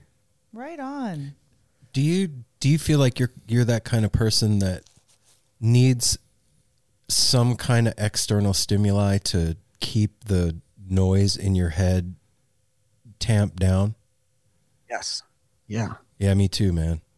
definitely affected in a in a way that freaks me out about um sound you know I, i've gotten uh i think my wife is the the closest person to like maybe understanding like what i go through when certain sounds are affecting me in a good or a bad way and it's definitely um person to person but i i'm i'm i'm 100% needing something to go to sleep to these days that's the the one crutch I have.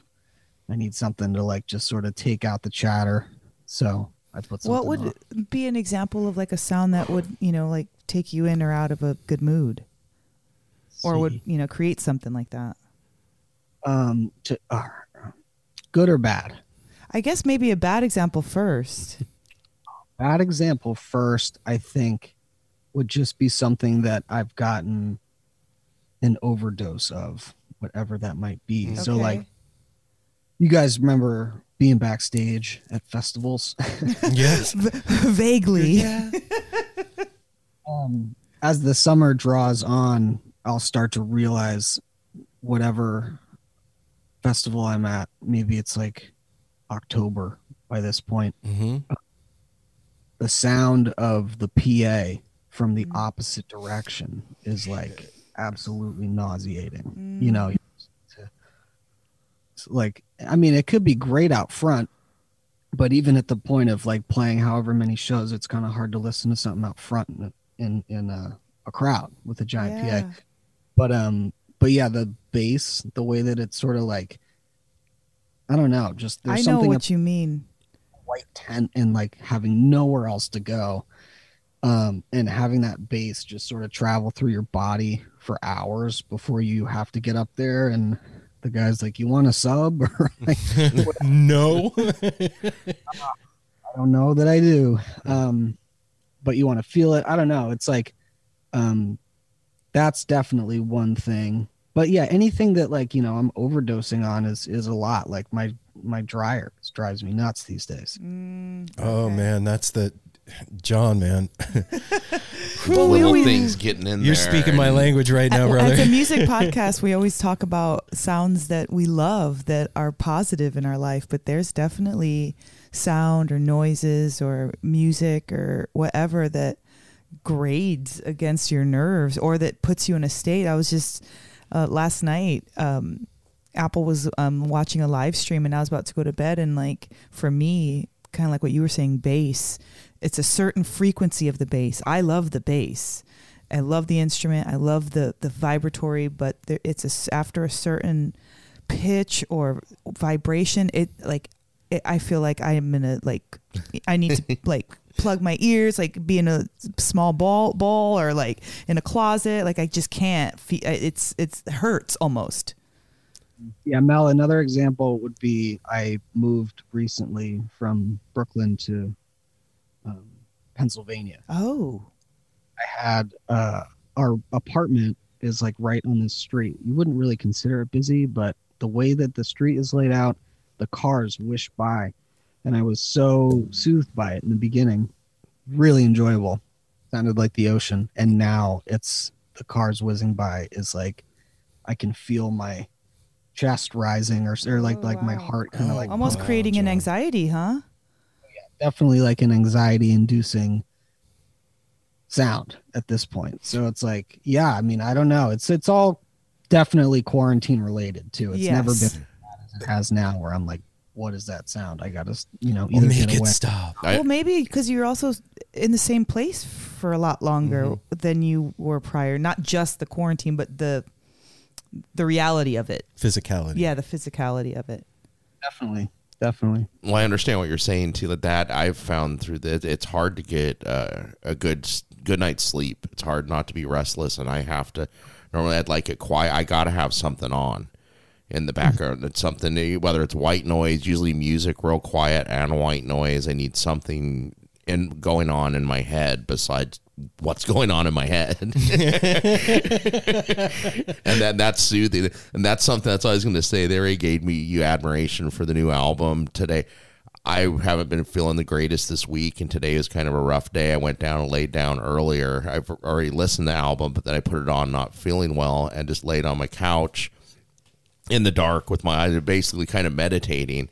And it just took me on a nice journey of like in one moment it's a magic carpet ride through the Sahara and then it's something else and for some reason I'd heard it several times already but the track speed really did something for me today. It like scratched this itch in my head that just felt so good. The way it starts out that song particularly just really struck me today but it was therapy. It was medicine. Yeah. it, it helped me it put me in a better mood this evening especially getting ready to talk to you to have that happen today That's cool. it was very nice and thank you for thank you for the medicine i feel better john well that's so nice to hear man i mean i that one in particular is kind of influenced by some sonic strangeness that is called asmr Oh yeah, yeah. okay That's scratching the itch. sensory meridian response. When you start sort of using microphones in a way where you gain them up really hot, like if you were to take your mic, gain it up really hot and get like a super clear picture of whatever it is is in front of the mic, Like crinkling a bag. that's like a very popular one. Okay. Um, but I guess in the music sense, the way that I use it is like in a, a panning. Do you know what I like? Mhm. When you take one thing, put it over here, put it over here, and then you kind of make it go like this. okay Oh wow. that sound, you start putting chords to it, or you start like with a melody, and that can kind of, I don't know. The faster it goes, the more it calms me down sometimes. So So it seems like this album was like it was a therapeutic endeavor. music is, uh, it's either that or a weapon. You know, it's I, I suppose we just talked about sound weapons Yeah, earlier, no so shit, you're man. right. John. I so this being in one physical place so much has there's blessings and curses in it for me and one of the two sides of that coin is it's really brought to light the noise in my head there's a lot that happens in here that I wasn't really aware of prior to this. And I don't know if it's because I've been working from home and there's a lot of time where I'm here and the house is silent, you know, and that chatter that's going on in there is really fucking apparent. And it's monotonous, maniacal, nonsensical rattling. I think of that, you know, that chimpanzee with the cymbals and it, that's like half the time I'm standing on the outside of this Monkey brain. thing going on in there going ape shit, literally. And like watching it, going, why don't you shut the fuck up? You know, and uh just recently I've started putting on static in the room. Just static. And that seems to like tamp it down and then I can focus. Does, do you relate to that? I have my own version of that. Yeah, definitely. Um, I I don't know if there's a way for me to get rid of it unless it just goes away. Mm-hmm. These I mean- I- Yeah. Well, I was just gonna say, I I don't know that I have ADD, but Ryder he talks about his ADD, and he's another. He's our nephew. He used to be on the show, um, but he talks about he has to have something in his ear all the time. So he's got headphones when he goes to bed, first thing in the morning. Like he, there's always something because it helps to quiet that whatever. Yeah, he's always got one earbud Yeah, in at at, least least. one. the one earbud is that's a that's brutal. Um, but I I um I have that for sure. I think a lot of us do. right. Tough thing to talk about or even put into words, but um, but for me, you know, the music thing, like I said, it's either therapy or a weapon, and too much of it or too little of it, you know, it just depends. You kind of have to find that that nice balance. I've got a lot of work invested in the music Mm. thing, so the older I get, the more I realize I have to really be careful about what I'm listening to. Whoa. Can Uh, can you can you explain that a little bit? Because I I get what you mean, but I guarantee there's certain people that are hearing you right now that are like, "What?" yeah sure the um i guess what i'm getting at is i have to listen to things to learn them um or remember them and i have these little cues within the music that help me play drums and sort of relate to the other musicians without being there Mm-hmm. for me to kind of tap into those cues like alone when I'm working on them. Um, I can't have listened to like six albums that week Okay. or else yeah. Um to like ingest the the work I have to do. Right. So um I usually tend to stick to something for a really long time and uh and sort of work that muscle that makes me good at um learning what I need to know about the music. Whether I have to learn it for if I'm playing with a band or not.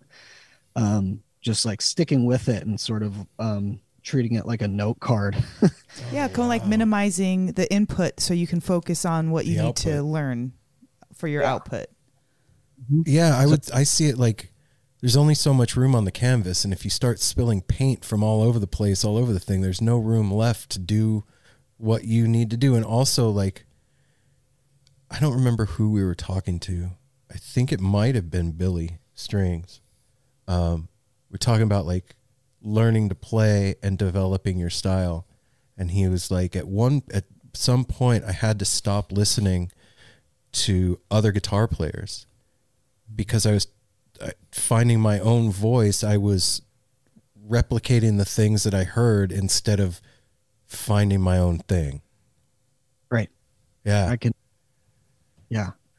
Um, and luckily, a lot of the music I listen to isn't too close to my work. They're different things, and that's really helpful. That I don't have too much invested in what it is that I do versus like my pleasurable listening that I actually can like Mhm.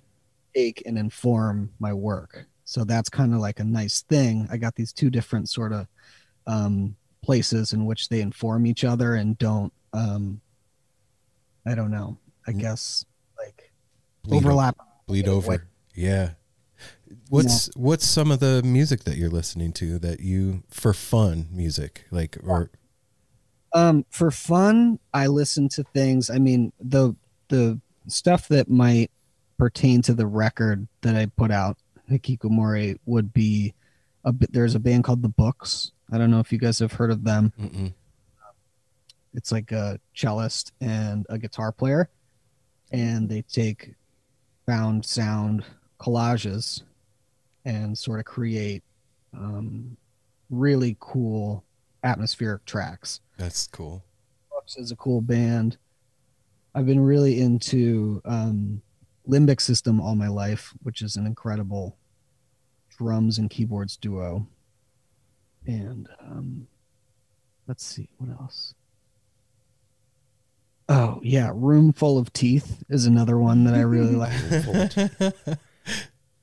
That's like um, they're a vocal group. They just there's like six, three guys and three girls and they do these incredible like pieces with their voices where they're you know like you know like a barbershop quartet kind of Yeah. has like this these guys use their voices like slide guitars like they have all these different moves where they're like bending into chords and it's just really like you don't really even i like things that you don't really understand what you're listening to Yeah. Mm.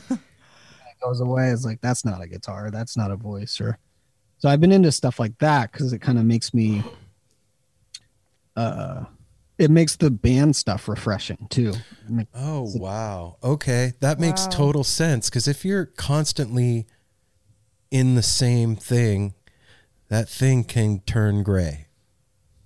Yeah. yeah. Yeah, man.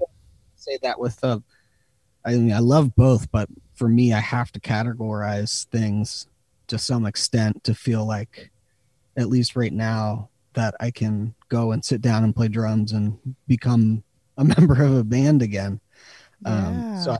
I sort of kind of like deep dives into those things but honestly to be honest i mean like a lot of what i've been listening to lately is like things that my daughter my daughter knows this sign this is more Mhm. this is like for everything more is kind of like what it is and we started putting on Dua Lipa. Do you guys know yeah. Dua? Oh, yeah. I've been listening to Dua Lipa songs like three.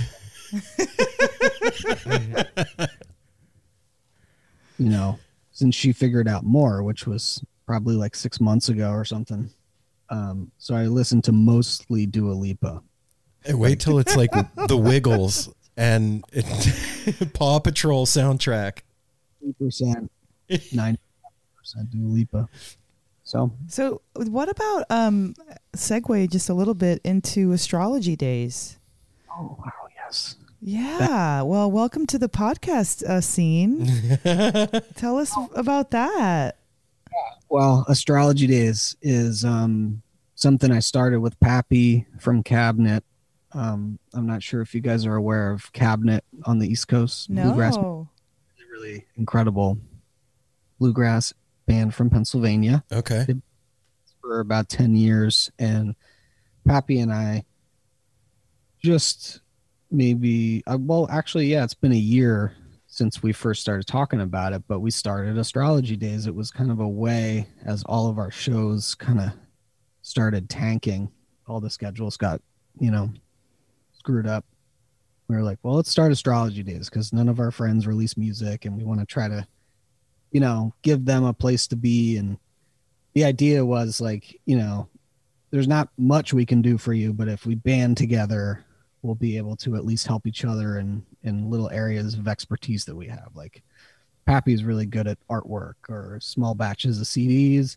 I'm really good at mixing. Um, our buddy Ben is an audio engineer and tech and does all these things. They're trying to just like try to put everybody in house and and have like a place where um, our areas, which is kind of like uh, Brooklyn, Lehigh Valley, Pennsylvania, and Burlington, Vermont, to have some sort of sound. So that's what Oh, we're wow. creating there. It's like a collective, an artist collective or musician collective.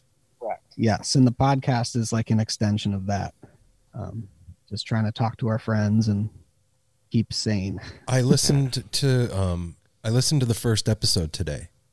No way. Yeah, Oh, Yeah, so did I. I. I did, and um, wow, man, like I like how you It- talked about th- the very beginning. that's That what I was gonna say. yeah. You really like painted a picture for me of what you personally went through at the start of all this shit, and what that looked like through your eyes. You know, like we all have our own lens of experience, and we're living our life through it, and it's a it's kind of weird talking to you now for me because you represent a a full circle in a weird kind of a way for me because the first time you and I spoke, you called me um about talking to you at uh Skull and Roses February of 2020 or January. We talked on the phone for a little while. Yeah. oh, that's right. Yeah. I remember now. and um, the second to last show I saw before quarantine was Mike Gordon. Mike Gordon band at the Crystal Ballroom.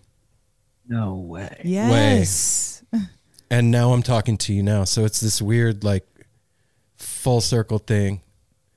It's just a, it's extraordinary to see that through your eyes The other how, side how of it it. all went down because dude it's fucking terrifying man. And and I forgot like the the scariness of it when it was going down. Like we cuz now we have the benefit of hindsight and looking back and going okay well it wasn't you know it, there wasn't bodies lined up in the streets. But we didn't know what was going to happen. And like you're in a tour bus with 12 people and going to Japan. That's gnarly man It was weird. Well, it wasn't that weird yet, but what was weird, I think at that point, like you were sort of saying is, you know, when when I did get back, it was like where we lived, exactly, and there was so little knowledge about it that people were kind of, really kind of losing it a little bit. Yeah. Well, we had moved three weeks earlier into another place. Um, just as I was getting off the road. Um, so there were many uh, things that I'm like even recalling now that I'm like, wow, that was a crazy time. But um, but the cra- you know what what you uh, how do I put this? The the best thing about it, I think, um, the best thing about like that time i think for us was the fact that we were both my my wife is a dancer. She does um touring as well. And we were both kind of getting our life started seemingly with penny simultaneously on the road.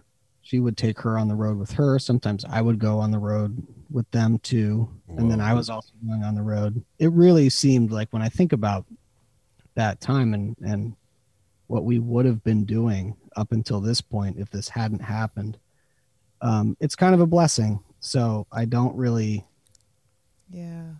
don't really try to think about it any other way because Mhm. if like really cranks my brain into like a negative place and i i can go towards the darkness too easily so i i try to think about it like i got my my first year with my daughter Mhm. exclusively which is great and i got to work on music and start All a that. podcast and work on the podcast. I mean, it's all full circle for me too, because talking to you um, back then, I hadn't really checked out the podcast. Mhm. And when you asked to have me on, or I, I think you were doing something at Skull and Roses where you were talking to some people from bands. right Um, since then, I've listened to a bunch of episodes of your Oh, right podcast. on, man. and the nice thing that you guys have going on is that you all seem so naturally um like your intros like the way that you sort of introduce a guest is like the best thing about uh a podcast that i think a lot of podcasts miss and it's you know your friendship really kind of shines through the way that you guys sort of set everybody up it's really cool Thank you. That's cool, man. Hey. I appreciate appreciate- that, John. definitely. That's that's uh, high praise coming from you. If I skip ahead to the stuff You know- you guys like i'm hanging out with you in the room so.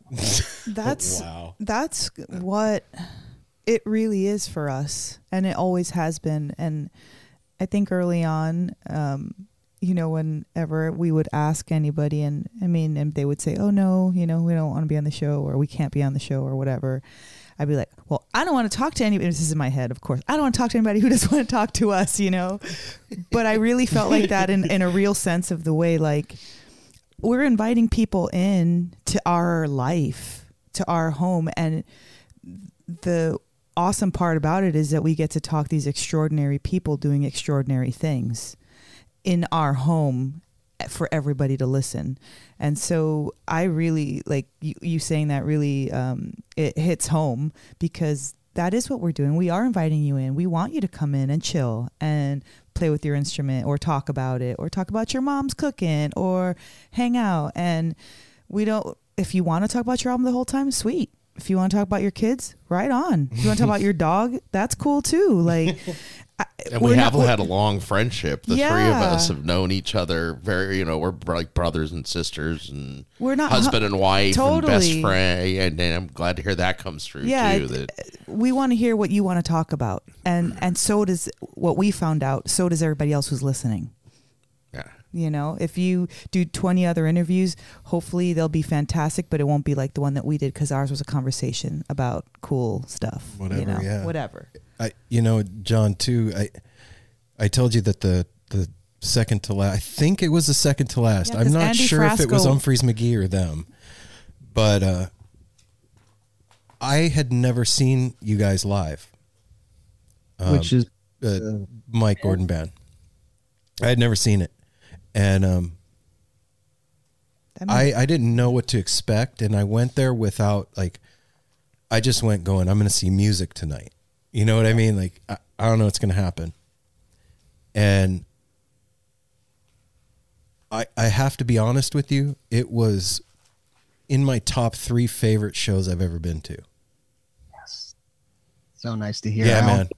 I mean, Yeah. if I It had blew to, us, it blew yeah, us all it away. made it a, such a huge impact on us that we all left kind of dumbfounded Yeah, like, nobody spoke on the ride home. We all just kind of went home and like stared out at the the ivy on the porch yeah for a little usually uh, it's like woo we're yeah you know pumped up and it was a completely different kind of a while. thing. Ooh, I can feel it right it wasn't like we weren't pumped up it was like whoa now. It, yeah it, it really i don't even know now thinking back on it because i didn't i didn't realize that you were drumming for the that show. And when i listened to episode one when you were talking about your recap i was like oh my god i didn't know that. So i just found that out Well, today. You just heard, oh, really? yeah because i was listening to the episode his episode and Yeah. you you mentioned it I don't It's know. It's it's kind of rad that this serendipitous kind of um, full circle uh, musical blessing is going on. Mhm. Like it really feels good to have you on talking real talk and just knowing that even right before everything went down, you were there. Um, you know, yeah. thing. It was one of my last gigs for sure.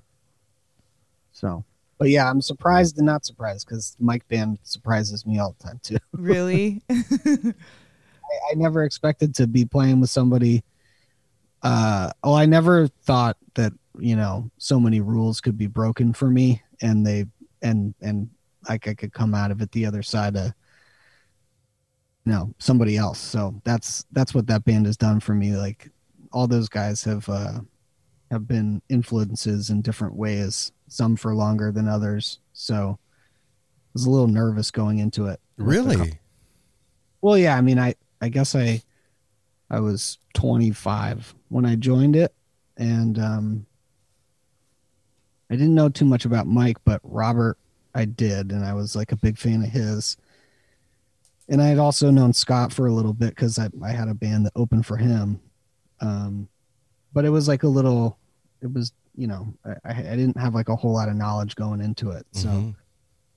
it was like a, a pretty big, a pretty big shock to the system to, to hop on the road for that first tour and sort of figure out how to adjust. And, you know, Mike is such a sweet band leader, which is normal and not normal, but there's something about the way that he approaches music that I never thought possible. So that to be able to do that once or twice a year on a tour is like really cool. Everybody, guess what time it is? Separate. It's I'm so separate. excited to be able to say it's separate. I know. Yeah, it's time to like hydrate, Shows? take a stretch. And check this out. Have you ever listened to John Morgan Kimock?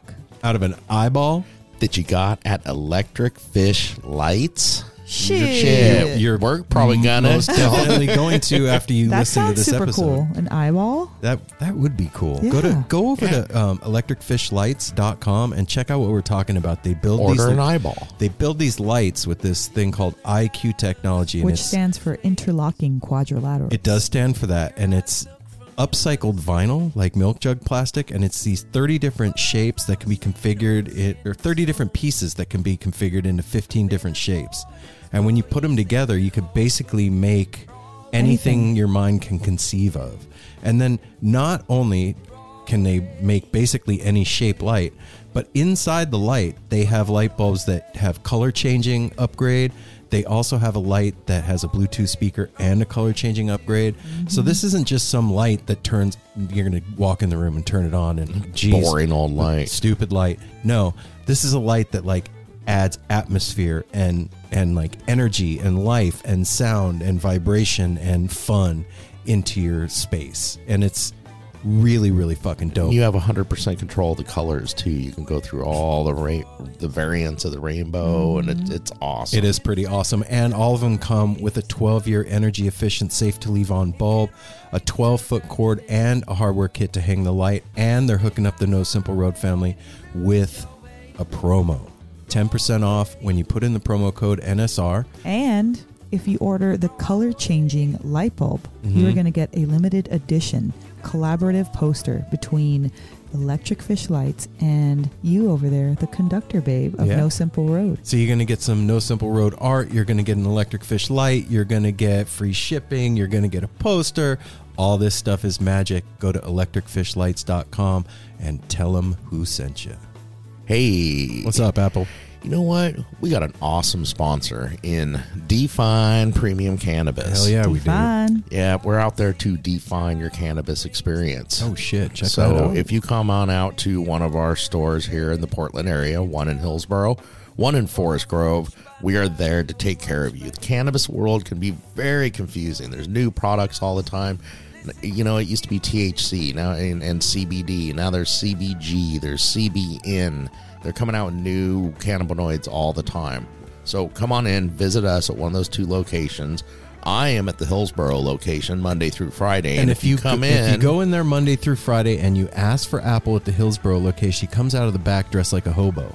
And on his back, he has a stick with a bandana on it. And it looks like, you know, back in the day with the cartoons. hobo sack. And inside that hobo sack is the perfect cannabis product for you. And if you tell them at Define that you are part of the No Simple Road family, you will get 10% off your purchase. And your first trip in, you get a free t shirt. And that 10% off is good every time you go in. So the one in Hillsboro or the one in Forest Grove, go in there, hook yourself up with something to make yourself feel better. It can be a dabs or it can be some flour or, Or it can be some bath salts Oh, to get you through the those bath weekend. salts, man, or just the bee's knees. they're like, It really is they like really are like that. exactly like that. And they're going to take care of you because you're part of the No Simple Road family. And because you're part of the No Simple Road family, you get the hookup on the good herb at Define Premium Cannabis. Talking about Mike, like, I've never met the guy, but he, I can see how that's a thing. He made an Instagram post that, just an Instagram post, man, that is affecting me to this day. Mel and I talk about it all the time. And he was talking about how he holds his pick.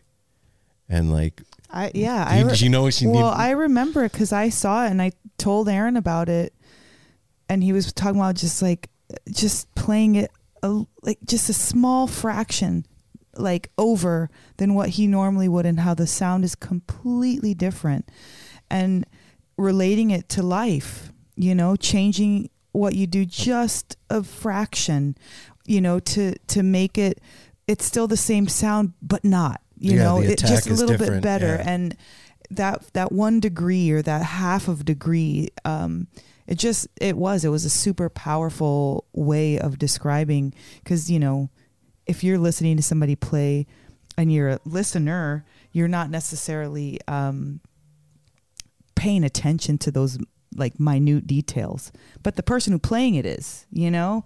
And so when you're in your life just going along your life you don't realize that people are paying attention and if you make that one little that one little correction that can have such a huge impact so i just it stuck with me forever like so yeah it, it's a so i it's can imagine Yeah. touring with the guy is is probably pretty amazing Oh yeah, it's it's a it's a really special time of the year. I hope we get to get back to it. at some- yeah me too well, as I said, Mike is also a crack up just on his social media. We crack up with his his recipe, his cooking, all his The stuff. cats. I mean, that's just a fun dude.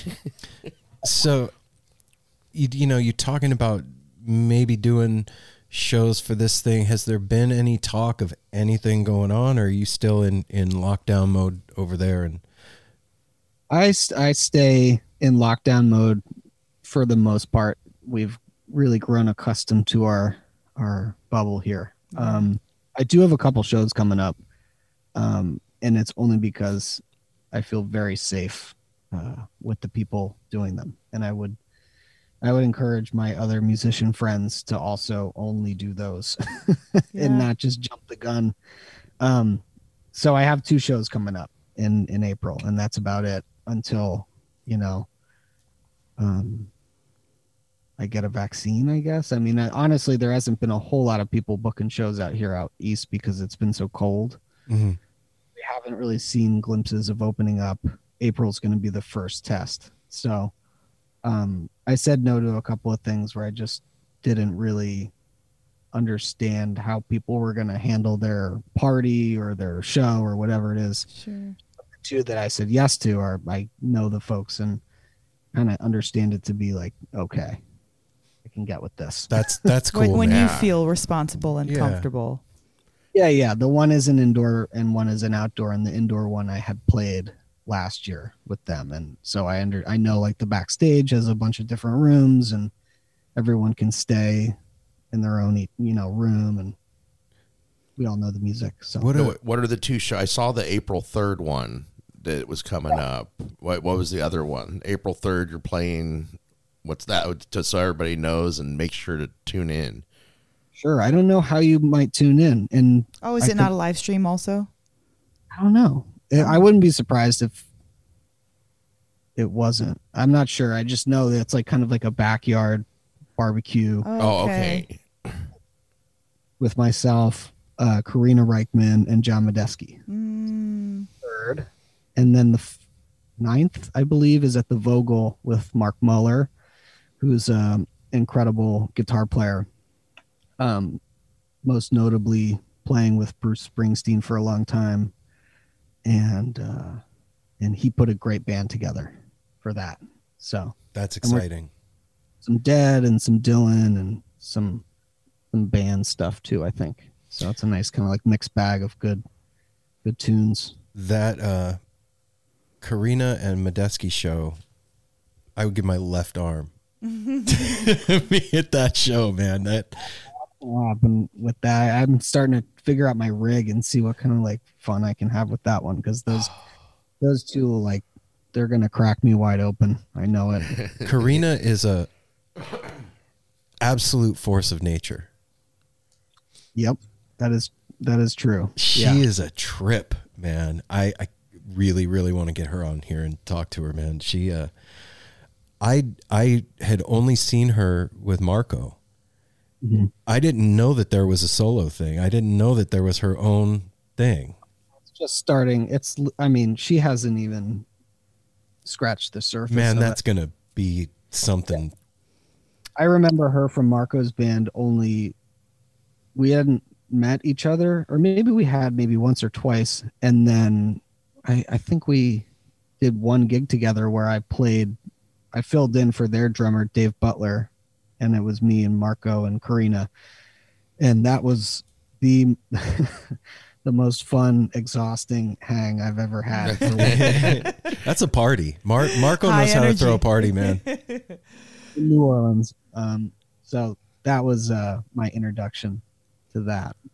Yeah. Another cool collaboration you were talking about was with Keller Williams. Did you Oh. do anything with the cell with him with that? So what that was, myself and Pappy. I'll send you guys just like the discography we've got so far. yeah, that'd be awesome. at your leisure. There's all sorts of stuff in there, folk, electronica. It's like kind of all, all over the map. But um, that was Keller and Pappy from Cabinet exchanging voice memos. Whoa.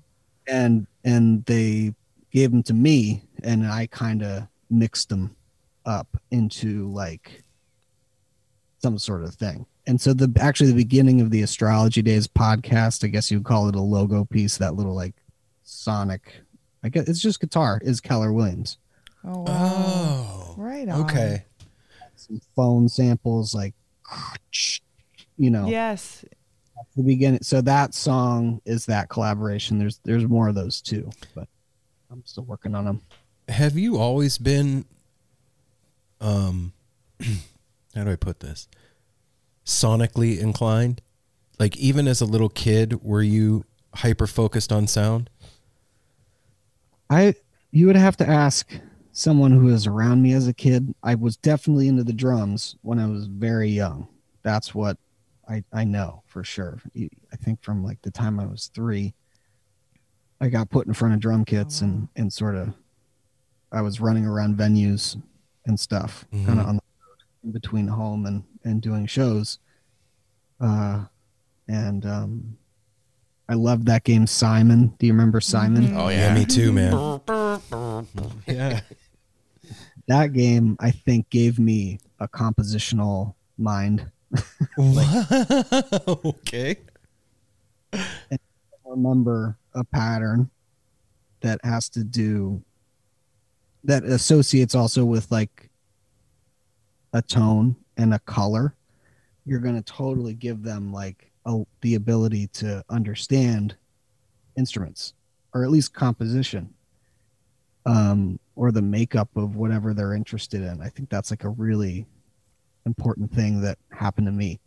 So that happened right as I was able to attend sound checks as a child and also get to play at set breaks and I got a lot of really cool breaks, you know, as, when I was a young kid. And um I uh I I I, think I was remembering just the other day like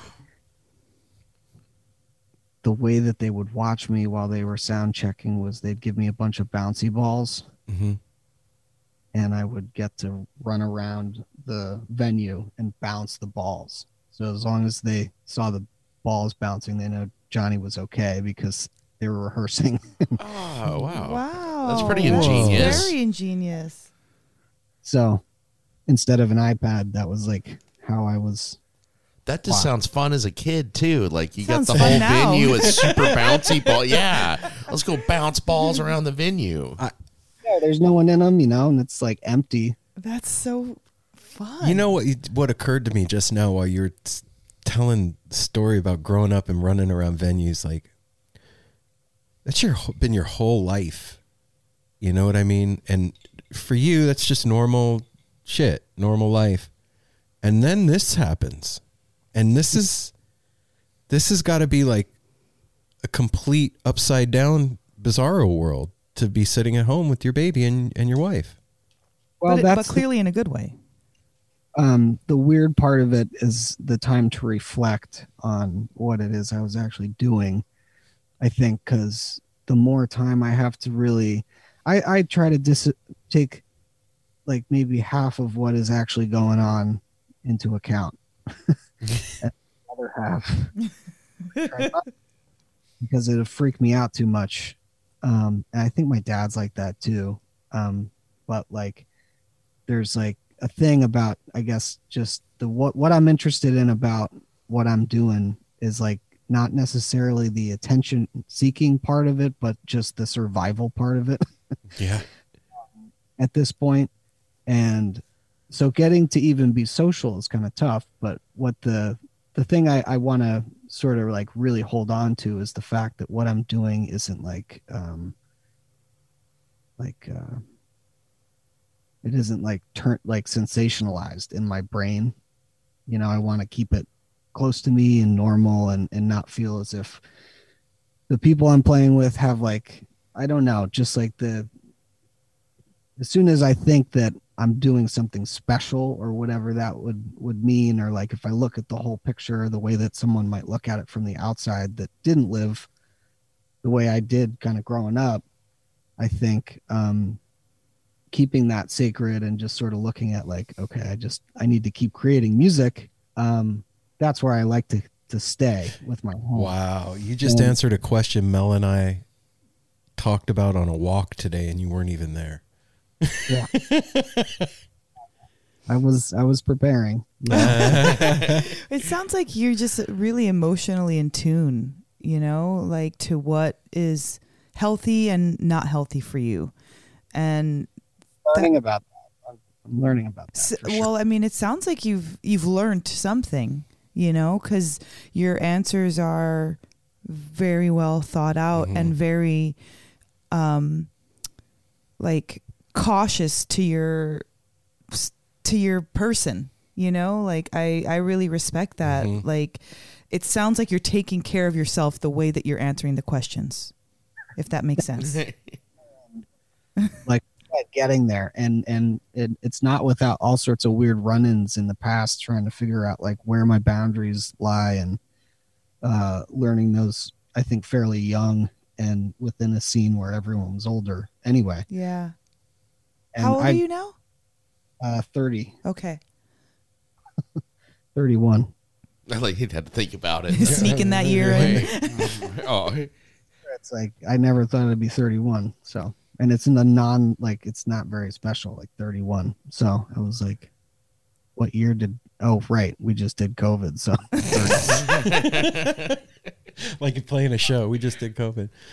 uh, yeah but um yeah to to that point making sort of uh these or or making that like that last year sort of passed the way it did and sort of being on social media and sort of seeing like everything kind of go away but also exist at the same time and like figure out where you're a part of it. And you know the more you learn about um who you're playing with actually or what's actually going on the weirder it can kind of get because like all these folks that i've played with have had histories like that span my lifetime times two.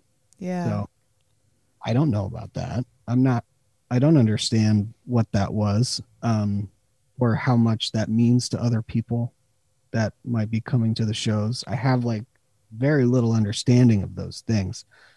Um and the more that i understand them i gotta kind of pick and choose which ones i i like attach onto and sort of like have it stick with me because i gotta hang out with these people and exist and and sort of realize that like you know the real thing that's that's important is like what's going on right now Right here.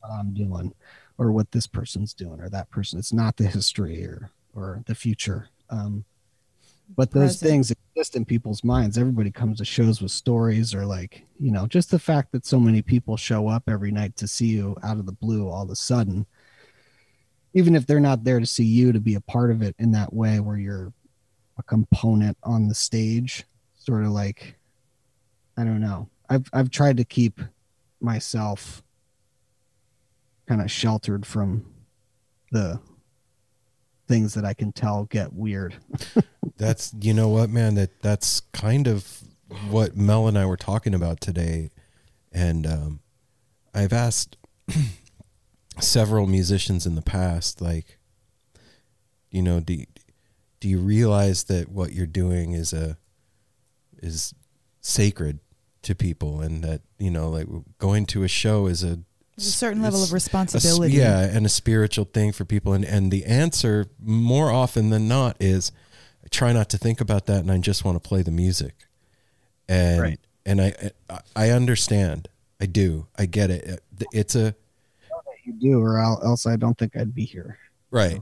Yeah. and it's a big thing. And and if we talk it out too much, it loses its specialness in a weird kind of a way, maybe. But just acknowledging the thing itself is huge to me cuz I'm not a musician, right? And for me, my first experience with that was walking into a Grateful Dead show. And so I was left wondering if that thing was even real. For a long time, like I was like, fuck, did that really happen? Like, was that a thing? And um it took me like I might be slow on the uptake, I feel like, because it took me a long time to figure that out, to be like, no man, that wasn't just you, stupid. Like that you know what I mean? And uh, I, I respect that of you, man. That's at 30, I wish I would have had my shit together like that. Yeah, I'm not claiming to have my shit together yet. Like that. I concur, and uh, you know, an example of this is there has been a story that's I've you know woken up in a city and bouncing around the outside of the venue, and someone will say, "Hey, do you remember when?" Um. Oh no, what's it? Todd Rundgren destroyed your drum kit on stage uh during Bang on the Drum All Day on the encore of the Fillmore. no, Dude, I wasn't even alive. told me that. And uh I had to ask somebody else in my family, my dad, if that was like true. It's like, yeah, that, that happened. You were on stage and you had a little mini drum kit and he destroyed the drum kit on stage at the Fillmore uh during the encore. And you would just sort of sat there and kept playing on whatever drum you could or something. Um and so sometimes when I'm thinking about things like that, you know, it's just a weird thing to even have people show up and know stuff about you that you don't even know. you know, so- Yes. I don't I don't remember that. And so to me it's kind of like well that exists for you and and everything but as soon as I start thinking about that or as soon as I start looking at somebody that's looking at me and I'm I'm starting to think like were you there that night, you know, mm. whatever it might be it's it's it's just sort of one of those I don't want to yeah, yeah. People like to re recant those and but I don't remember them, you know, because I was so young. But I've been dealing with that for for Real life. long as I've been playing with my dad and and I think I've gotten pretty good at it. But again, it's like I don't remember a whole lot of those times because I was a kid. Right. So And like my dad was a movie producer, my mom was a trapeze artist and flew on the trapeze in the circus. That sounds like a rich upbringing there. bro. so, so, like I grew up on in backstages and running around the elephants at the circus and all kinds of crazy shit, and it was just normal. And uh, so I get where you're coming from in that it just seems normal to you, and there's for you there's a whole other level of people nostalgizing, if that's even a word, the history of it, like all the things that happened with your dad and in the past and that whole musical history is very nostalgic for a huge swath of the musical community man. And those people feel it and know it in a way that just is different. And um It's almost like historians. yeah you yeah know, like a bunch of fucking armchair It- it- historians it seems like a lot of people from the dead community or just you know even older rock bands any any older rock band at this point a lot of the people that were going to those shows are older and so there's a lot of history and so anything involved in that can bring up that nostalgia Mm. that you're talking about I'm so sorry, you guys. The um, I checked out for that entire time there that you were just. we were talking about nostalgia, Yeah. not future nostalgia by Dua Lipa, but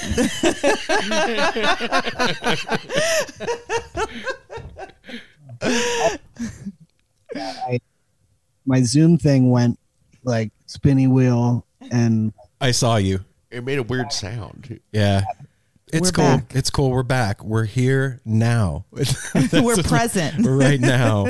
No, man. You know what? I, I, like I said, I think that uh, at 31 years old, you've got a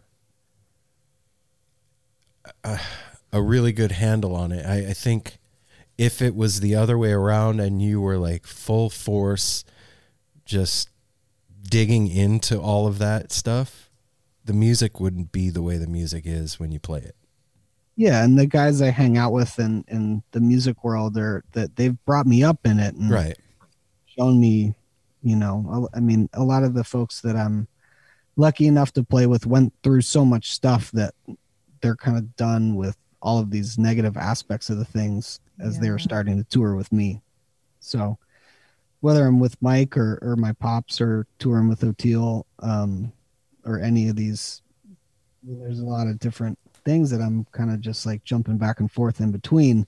I'm lucky that there's a lot of that bullshit is not there. Yeah, you know, the phases of those people's lives had had ended as I was jumping into them. So I, I kind of got good, uh, you know, kind of as mellow as you could ask for at touring experiences.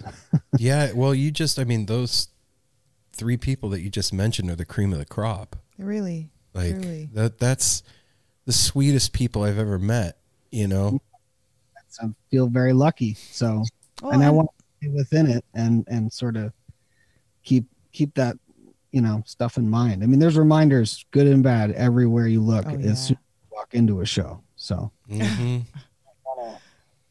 you know, I know that a lot of a majority of the people that are coming to shows, whether it be on a Wednesday or a Friday night, just get to go to that show and saved up for that show, whatever it may be. So they want to, you know, go crazy. So I, you know, you kind of have to keep in mind like the priority is that ever you can't like really judge. It's like, man, these people need to let loose, you know, but you're on kind of a different path or whatever it might be that night. So it's like a, it's an interesting place to navigate, especially when you're, um,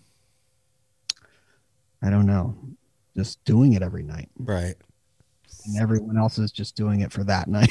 man. It well, it's, It's- playing the long game. This is the the other part of the conversation that Aaron and I were Aaron and I had while we were walking Darwin. Um, knowing that if you're the musician and exactly like you said, there's a lot of people they just need to let loose. They need to cut. They've been holding that ticket for like three months, waiting for you to come to town, and they decided they're gonna, you know, get ripped that night, whatever that might mean for them. Um, and they need it. They worked their ass off. You, this is the end, the leg of your end leg of your tour. You're exhausted. You want to get back home to your girl, to your baby, to your house. You just want to sleep in your own bed for a minute. You're not thinking that way, but you still want to bring that same amount of energy. Like you said, it's difficult to navigate. How do you navigate that? Like what what are some of the things that you do to navigate that? for me personally, Yeah, like that that either that energy or just the you know, yeah, um, just be as friendly as possible and and understand if you're running into anybody that like this is their night. Like Yeah. that's wow. Man, That's that night. That's their night, and I'm I'm a part of it. So I don't want to bum them out. wow. Wow. That's Hey, that's super thoughtful because you could have just said it's your night. Do you know what I mean? it's my night. I'm playing. I'm here. It is my night too and there's some there's very few times but there's been a couple times where I, I just i've had to say you know please let me um be Yeah. Go or whatever maybe, but i'll mostly be you know be attentive and want to talk to people see what they're all about and what's going on you could tell right away when someone's just not on your level or they're checked Yeah, out sure. oh yeah, man. I mean, run the you gamut grew of like people in the green room. No idea how they got there, and you know they're just standing in the corner. You could tell they're tripping out. We just leave them alone. Let Yeah. Yeah. Well, I mean, you grew up in the scene too, man, and out, and it's funny like where you end up. Like this girl just ended up in the green room, and she's just sort of standing in the corner, and let's just let her do that. Yeah. she's a plant now. it's a palm tree. You- No. You, know what I think it is? Um, Aaron was saying, like, I wish, you know, I had my shit when it together when I was 30. Um, you just have a lot of experience in something that not a lot of average um, non musician people have.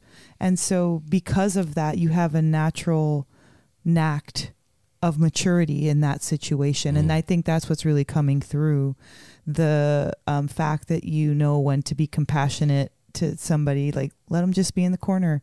They're not supposed to be here. I kind of don't want them here, but they need to be there. And so, without you trying, just naturally, your upbringing has um, prepped you for the, groomed you for what, what situation you're in.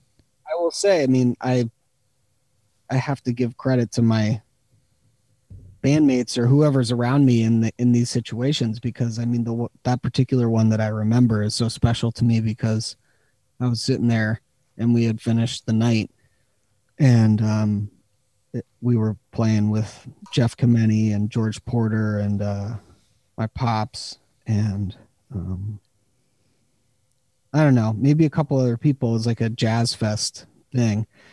And it, we had gotten to the point where we realized this girl was in the corner and she wasn't with anybody. And she was, you know, not harming anyone either. And I was kind of like, you know, what is, what's up with that? You know, she's, you know, I'm like, what is she like? What is, what the fuck? What's the 411? For me, there was an element of like danger sure. and stuff.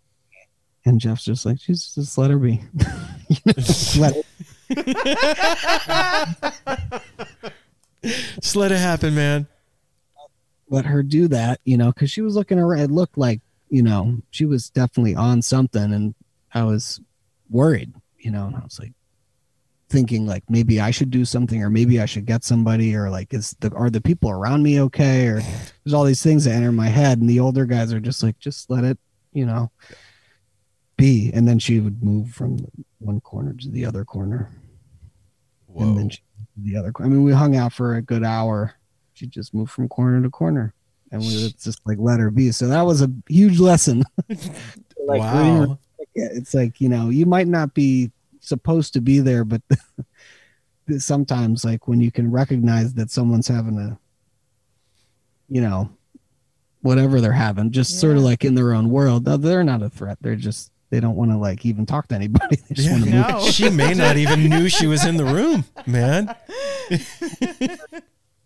just didn't know and so eventually people started bringing her water and you know she just moved from corner to corner to water and eventually just had some water and left but i mean just a strange one for me and that i don't know why that one pops up but Well- it was it was cool because i i was talking mostly with jeff and he was so it was so naturally like you could tell that that was the right move the move was not to sort of eject someone or in, even inquire it's just like let it be Let it happen. Well, I mean, See what happens. that See, but that scene. There's so much.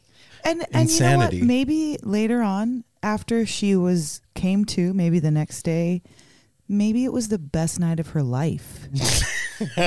She's a fly on the wall. you know, like when she recalls it, she was fixing some major childhood trauma shit, and she had this awesome space with people just giving her water and letting her do her thing. Like that's the That's wisdom. magic slash um i don't know what the other word would be but like of psychedelics and being in a space where it's safe to experiment Yeah. and the music venue slash scene is generally a safe place Generally. generally a safe place to explore that world and be left alone or be understood during that time. And whether it's being condoned or not, that's a place where people do that. You know, and to understand how to navigate through that is a super important thing because I don't know that that will go away I ever. want, I want to hear her story now, man. Yeah, it was. I mean, who knows where she came from? It was Jazz Fest, so I she could Oh. have confirmed. But um, shout out to that woman that was. Shout out. Yeah, shout out. Um, Well, I remember. eh, I was just gonna say real quick. I don't know if Aaron will remember the this. I, I keep wanting to say last year. It wasn't last year. It was 2019. We saw JRAD the McDonald Theater down in Eugene, and I think we've all seen this guy. I'm sure you have seen these people at shows where you see him. The show hasn't even started yet, and they're at 100 miles an hour. This guy's just like a beer in each hand, and he's like, "Yeah, here's your JRAD tonight," and you can tell, and that you want to be like, "Bro, chill out. To have him play the first You're gonna ruin and, and it happened. We saw him at the end of the show and he's against the wall. You can tell he like puked a little on himself. His buddies are trying to keep you know, the poor guy that was his night to see JRAD and he was so pumped, but he overdid it and ended up like You're right. leaning against the wall and probably has no recollection of the show he was there to see. But you can't it's hard to do something for that person when they're in that yeah, let it oh Far happen, gone. man. I still don't understand that, but I, I, I know what happened. I mean, I, I first started knowing about JRAD through Scott, and he's like, "Have you been to one?" I was like, "No, I've No. seen it fully." And me and Scott were on the road, and um, he's like, "Yeah, I mean, it's like a thing. It's like fully intense." And I'm like, find out one day, you know. And uh, I think I was dropping off a cymbal for Joe in Brooklyn, or my my friend was, and uh, we saw each other. He was going up to Vermont with my wife, who was pregnant with Penny at the time. And he's like, "Oh, you're gonna be up there?" And I was like, "Yeah, you come to come to the show." And I was like, "I don't know if I can, or we, we might leave that day. It depends, because you know my wife was like really, it was like the baby moon. Um, Oh So- yeah, fun. go up for have a minute in Vermont before before it happened. And Joe's wife was also pregnant and um I think the last day I was there or second to last day somebody called me um Joe's manager and said, "Are you still in Vermont?" and and he was like, "Yeah." Or I was like, "Yeah." And he's like, "Can you play a show at, at the waterfront tomorrow and i was like well let me ask my wife and see how she's feeling or whatever and i've come to find out that you know joe had his baby that night and i Oh shit. playing filling in for him in JRAD Oh, What? Oh. and that was my first sort of JRAD experience like from front to back was actually kind of playing Holy What? crap. okay. Wait a minute. We need a little bit more. Hold up. as much backstory as i could i mean that, No, that no, was- no, no. I just have to ask. Like, so you know, Scott tells you, no, man, it's a thing. Like, it's intense. And then you show up at the waterfront, and you do the sound check. You still don't know what you're in for. And then the first set starts. What, what's going through your head? Like, were you like, holy shit, he was right. This is a thing, or Um, no, I mean, it, I mean, again, I, these are the things, what the things we're talking about right now are those things I have to block out. Yeah. Okay, Okay. got it. Yeah. Totally. really know, notice what that thing was. So if, but I guess that story sounded relevant just in the sense that when I do go see one, if I were to be out in the crowd, I would get that experience that Scott's talking about. and mm. Scott's Sure. also right out front and he sees everything. And I'm like hiding behind a drum kit no matter who I'm playing with or what I'm doing. So yeah. that's a lot to begin with. I'm like protected back there. yeah, But it was like I could feel the levity of the I, I could sense that like this was a dangerous thing. Everybody thought like why are we doing this? You know, like how is this the right thing? I played with Evan, his drum tech, who's um I think 18 now. I and thank God he was there. I mean, playing with him was really great. He's watched Joe all these gigs. He knows exactly how he plays. I'm hugely influenced by Joe. Just for for just to throw that out there. I mean, I was a huge duo fan. That was like a big part of my musical upbringing. but um, but yeah, I have to block out all that that stuff that Scott was talking about. It's just funny that the first experience I did have That is trippy. filling in for Joe at that moment. It just goes So- to show what whatever that grand architect of the universe, whatever that thing is that controls everything, it has a fucking great sense of humor. It's playing tricks on me constantly. Yeah, man. It's just fucking funny as shit. Um, I want to uh, extend an invite to you uh, when you do come back to Portland, man. If you need um, Anything. if you need anything, if you need somewhere quiet Yeah. and somewhere to just kind of, but not too quiet. yeah, Not too quiet. You have the chatter. yes. If you if you need a, a safe space, man, and Home you just you want to get some good food Yeah. and relax, doors open, man. This is what I want to. These are the type of relationships I want to have, man. I I can't thank you enough for having me on. I'm a fan of the podcast. You guys really sort of set a really great tone in the scene. Thank Talking- you. That Now- means a lot, man. yeah, that means so much.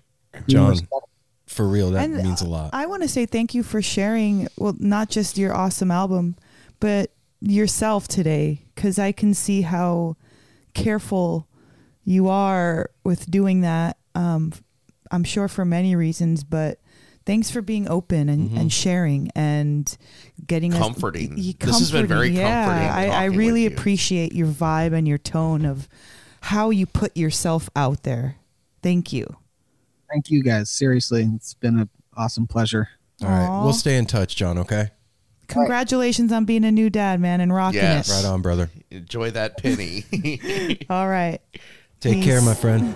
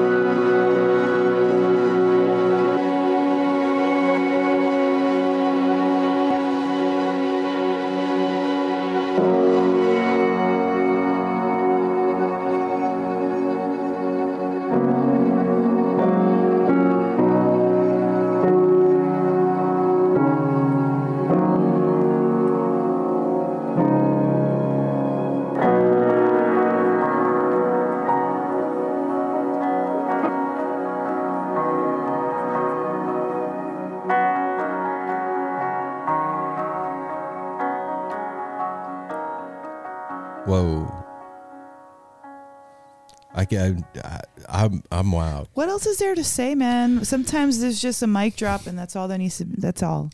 I. I. I'm tongue tied right now. I real. I knew that John was going to be an intense, heavy, cool He's person. Very, How'd thought, you know that? very I, thoughtful. because him when we spoke on the phone that time, he is the only only guest that we've ever had booked for the show that has called prior to coming on to say, I just want to talk to you and hear your voice and see who you are before I come on your show. I love that. Right?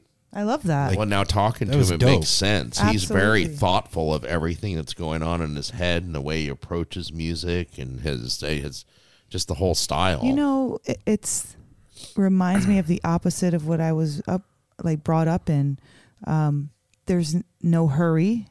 It's like methodical in the sense, not necessarily like OCD, but like, uh, Measured. yeah, it's it's. I don't. It's refreshing. Yeah, man. And his his um steadiness and is it's classy as fuck too. Yeah. I think that's classy. Like that kind of Well, the- Classy now as here- fuck. It is classy as fuck. And one after listening to what he Todd ever thought about that, that's amazing. All of these people he's playing with, he's got them after they've gone through their shit. yeah. He's so got he's he getting the hasn't really- best of them. Yeah. Yeah, he's getting the influence of their shit was is over with, and he knows what how you know like seeing that growing up, and then when he's now that he's playing with them, eh, like you said, like thirty one, it's amazing. He's that seeing he's, them really literally in their prime. We think Yeah. that they're in their prime when they're in their 20s killing it. No, they're in their prime when they're done with all their dumb shit. Done with the drugs, done with the girls, done with the partying. They're focused They're on just life. focused on the music, making sure people are having a good time and getting rest so they can freaking keep, Keep cranking out it. more creative stuff. Well, to take it even a step further, think about this. Like, we talk about the energy of a show and like the spiritual experience of it, you know? And he has literally was incubated in that mm-hmm. from the time he was able to attend the show until now.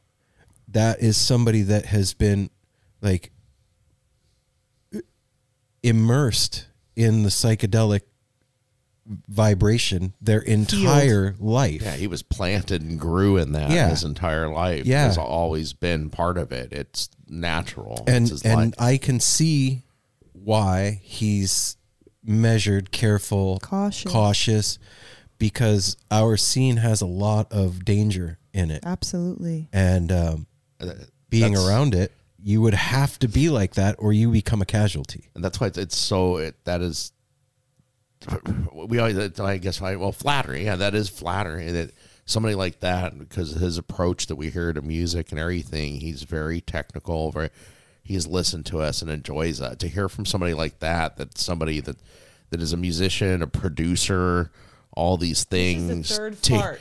to I'm hear, sorry. to hear from him that you know that we sound good and he likes it and stuff that feels really high good. compli- Thank you that's so high much, praise, John. man. That- yeah.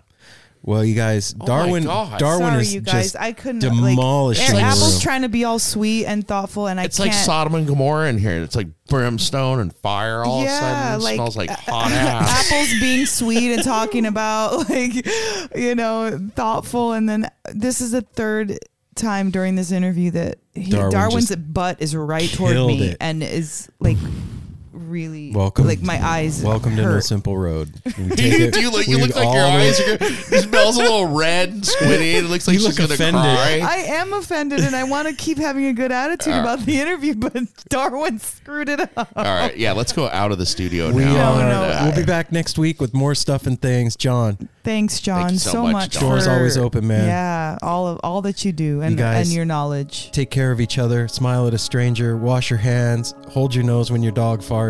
And uh, we'll see you next week. Take care, man. We Much love you love. guys. Peace.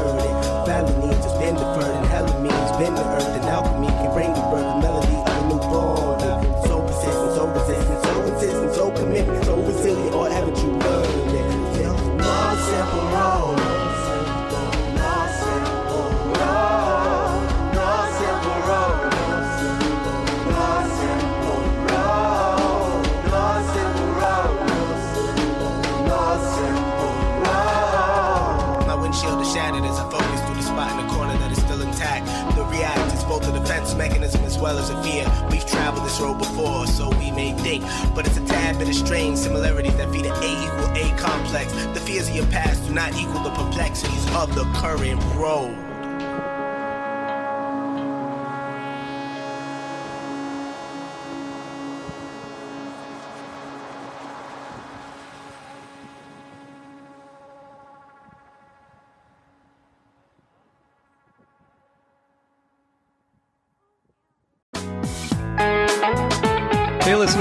I want to tell you about the April May 2023 issue of Relix magazine. Features a Dave Matthews Band cover story with additional articles and interviews with The National, Graham Nash, Wayne Shorter, ALO, Ivan Neville, our friend Eric Krasno and Stanton Moore, Marty Stuart, and much more. Check out the latest version of Relix and subscribe now at relix.com slash DMB. Thanks, Relix. Hi, this is Henry Kay, host of the number one music history podcast, Rootsland. Come with me on a journey to Kingston, Jamaica, where we explore the world of reggae music and the untold stories of some of the genre's greatest legends. From the ghettos and tenement yards where the music was born, to the island's iconic recording studios. We are so excited to team up with Osiris Media, the leading storyteller in music, because as you'll hear, sometimes the story is the best song.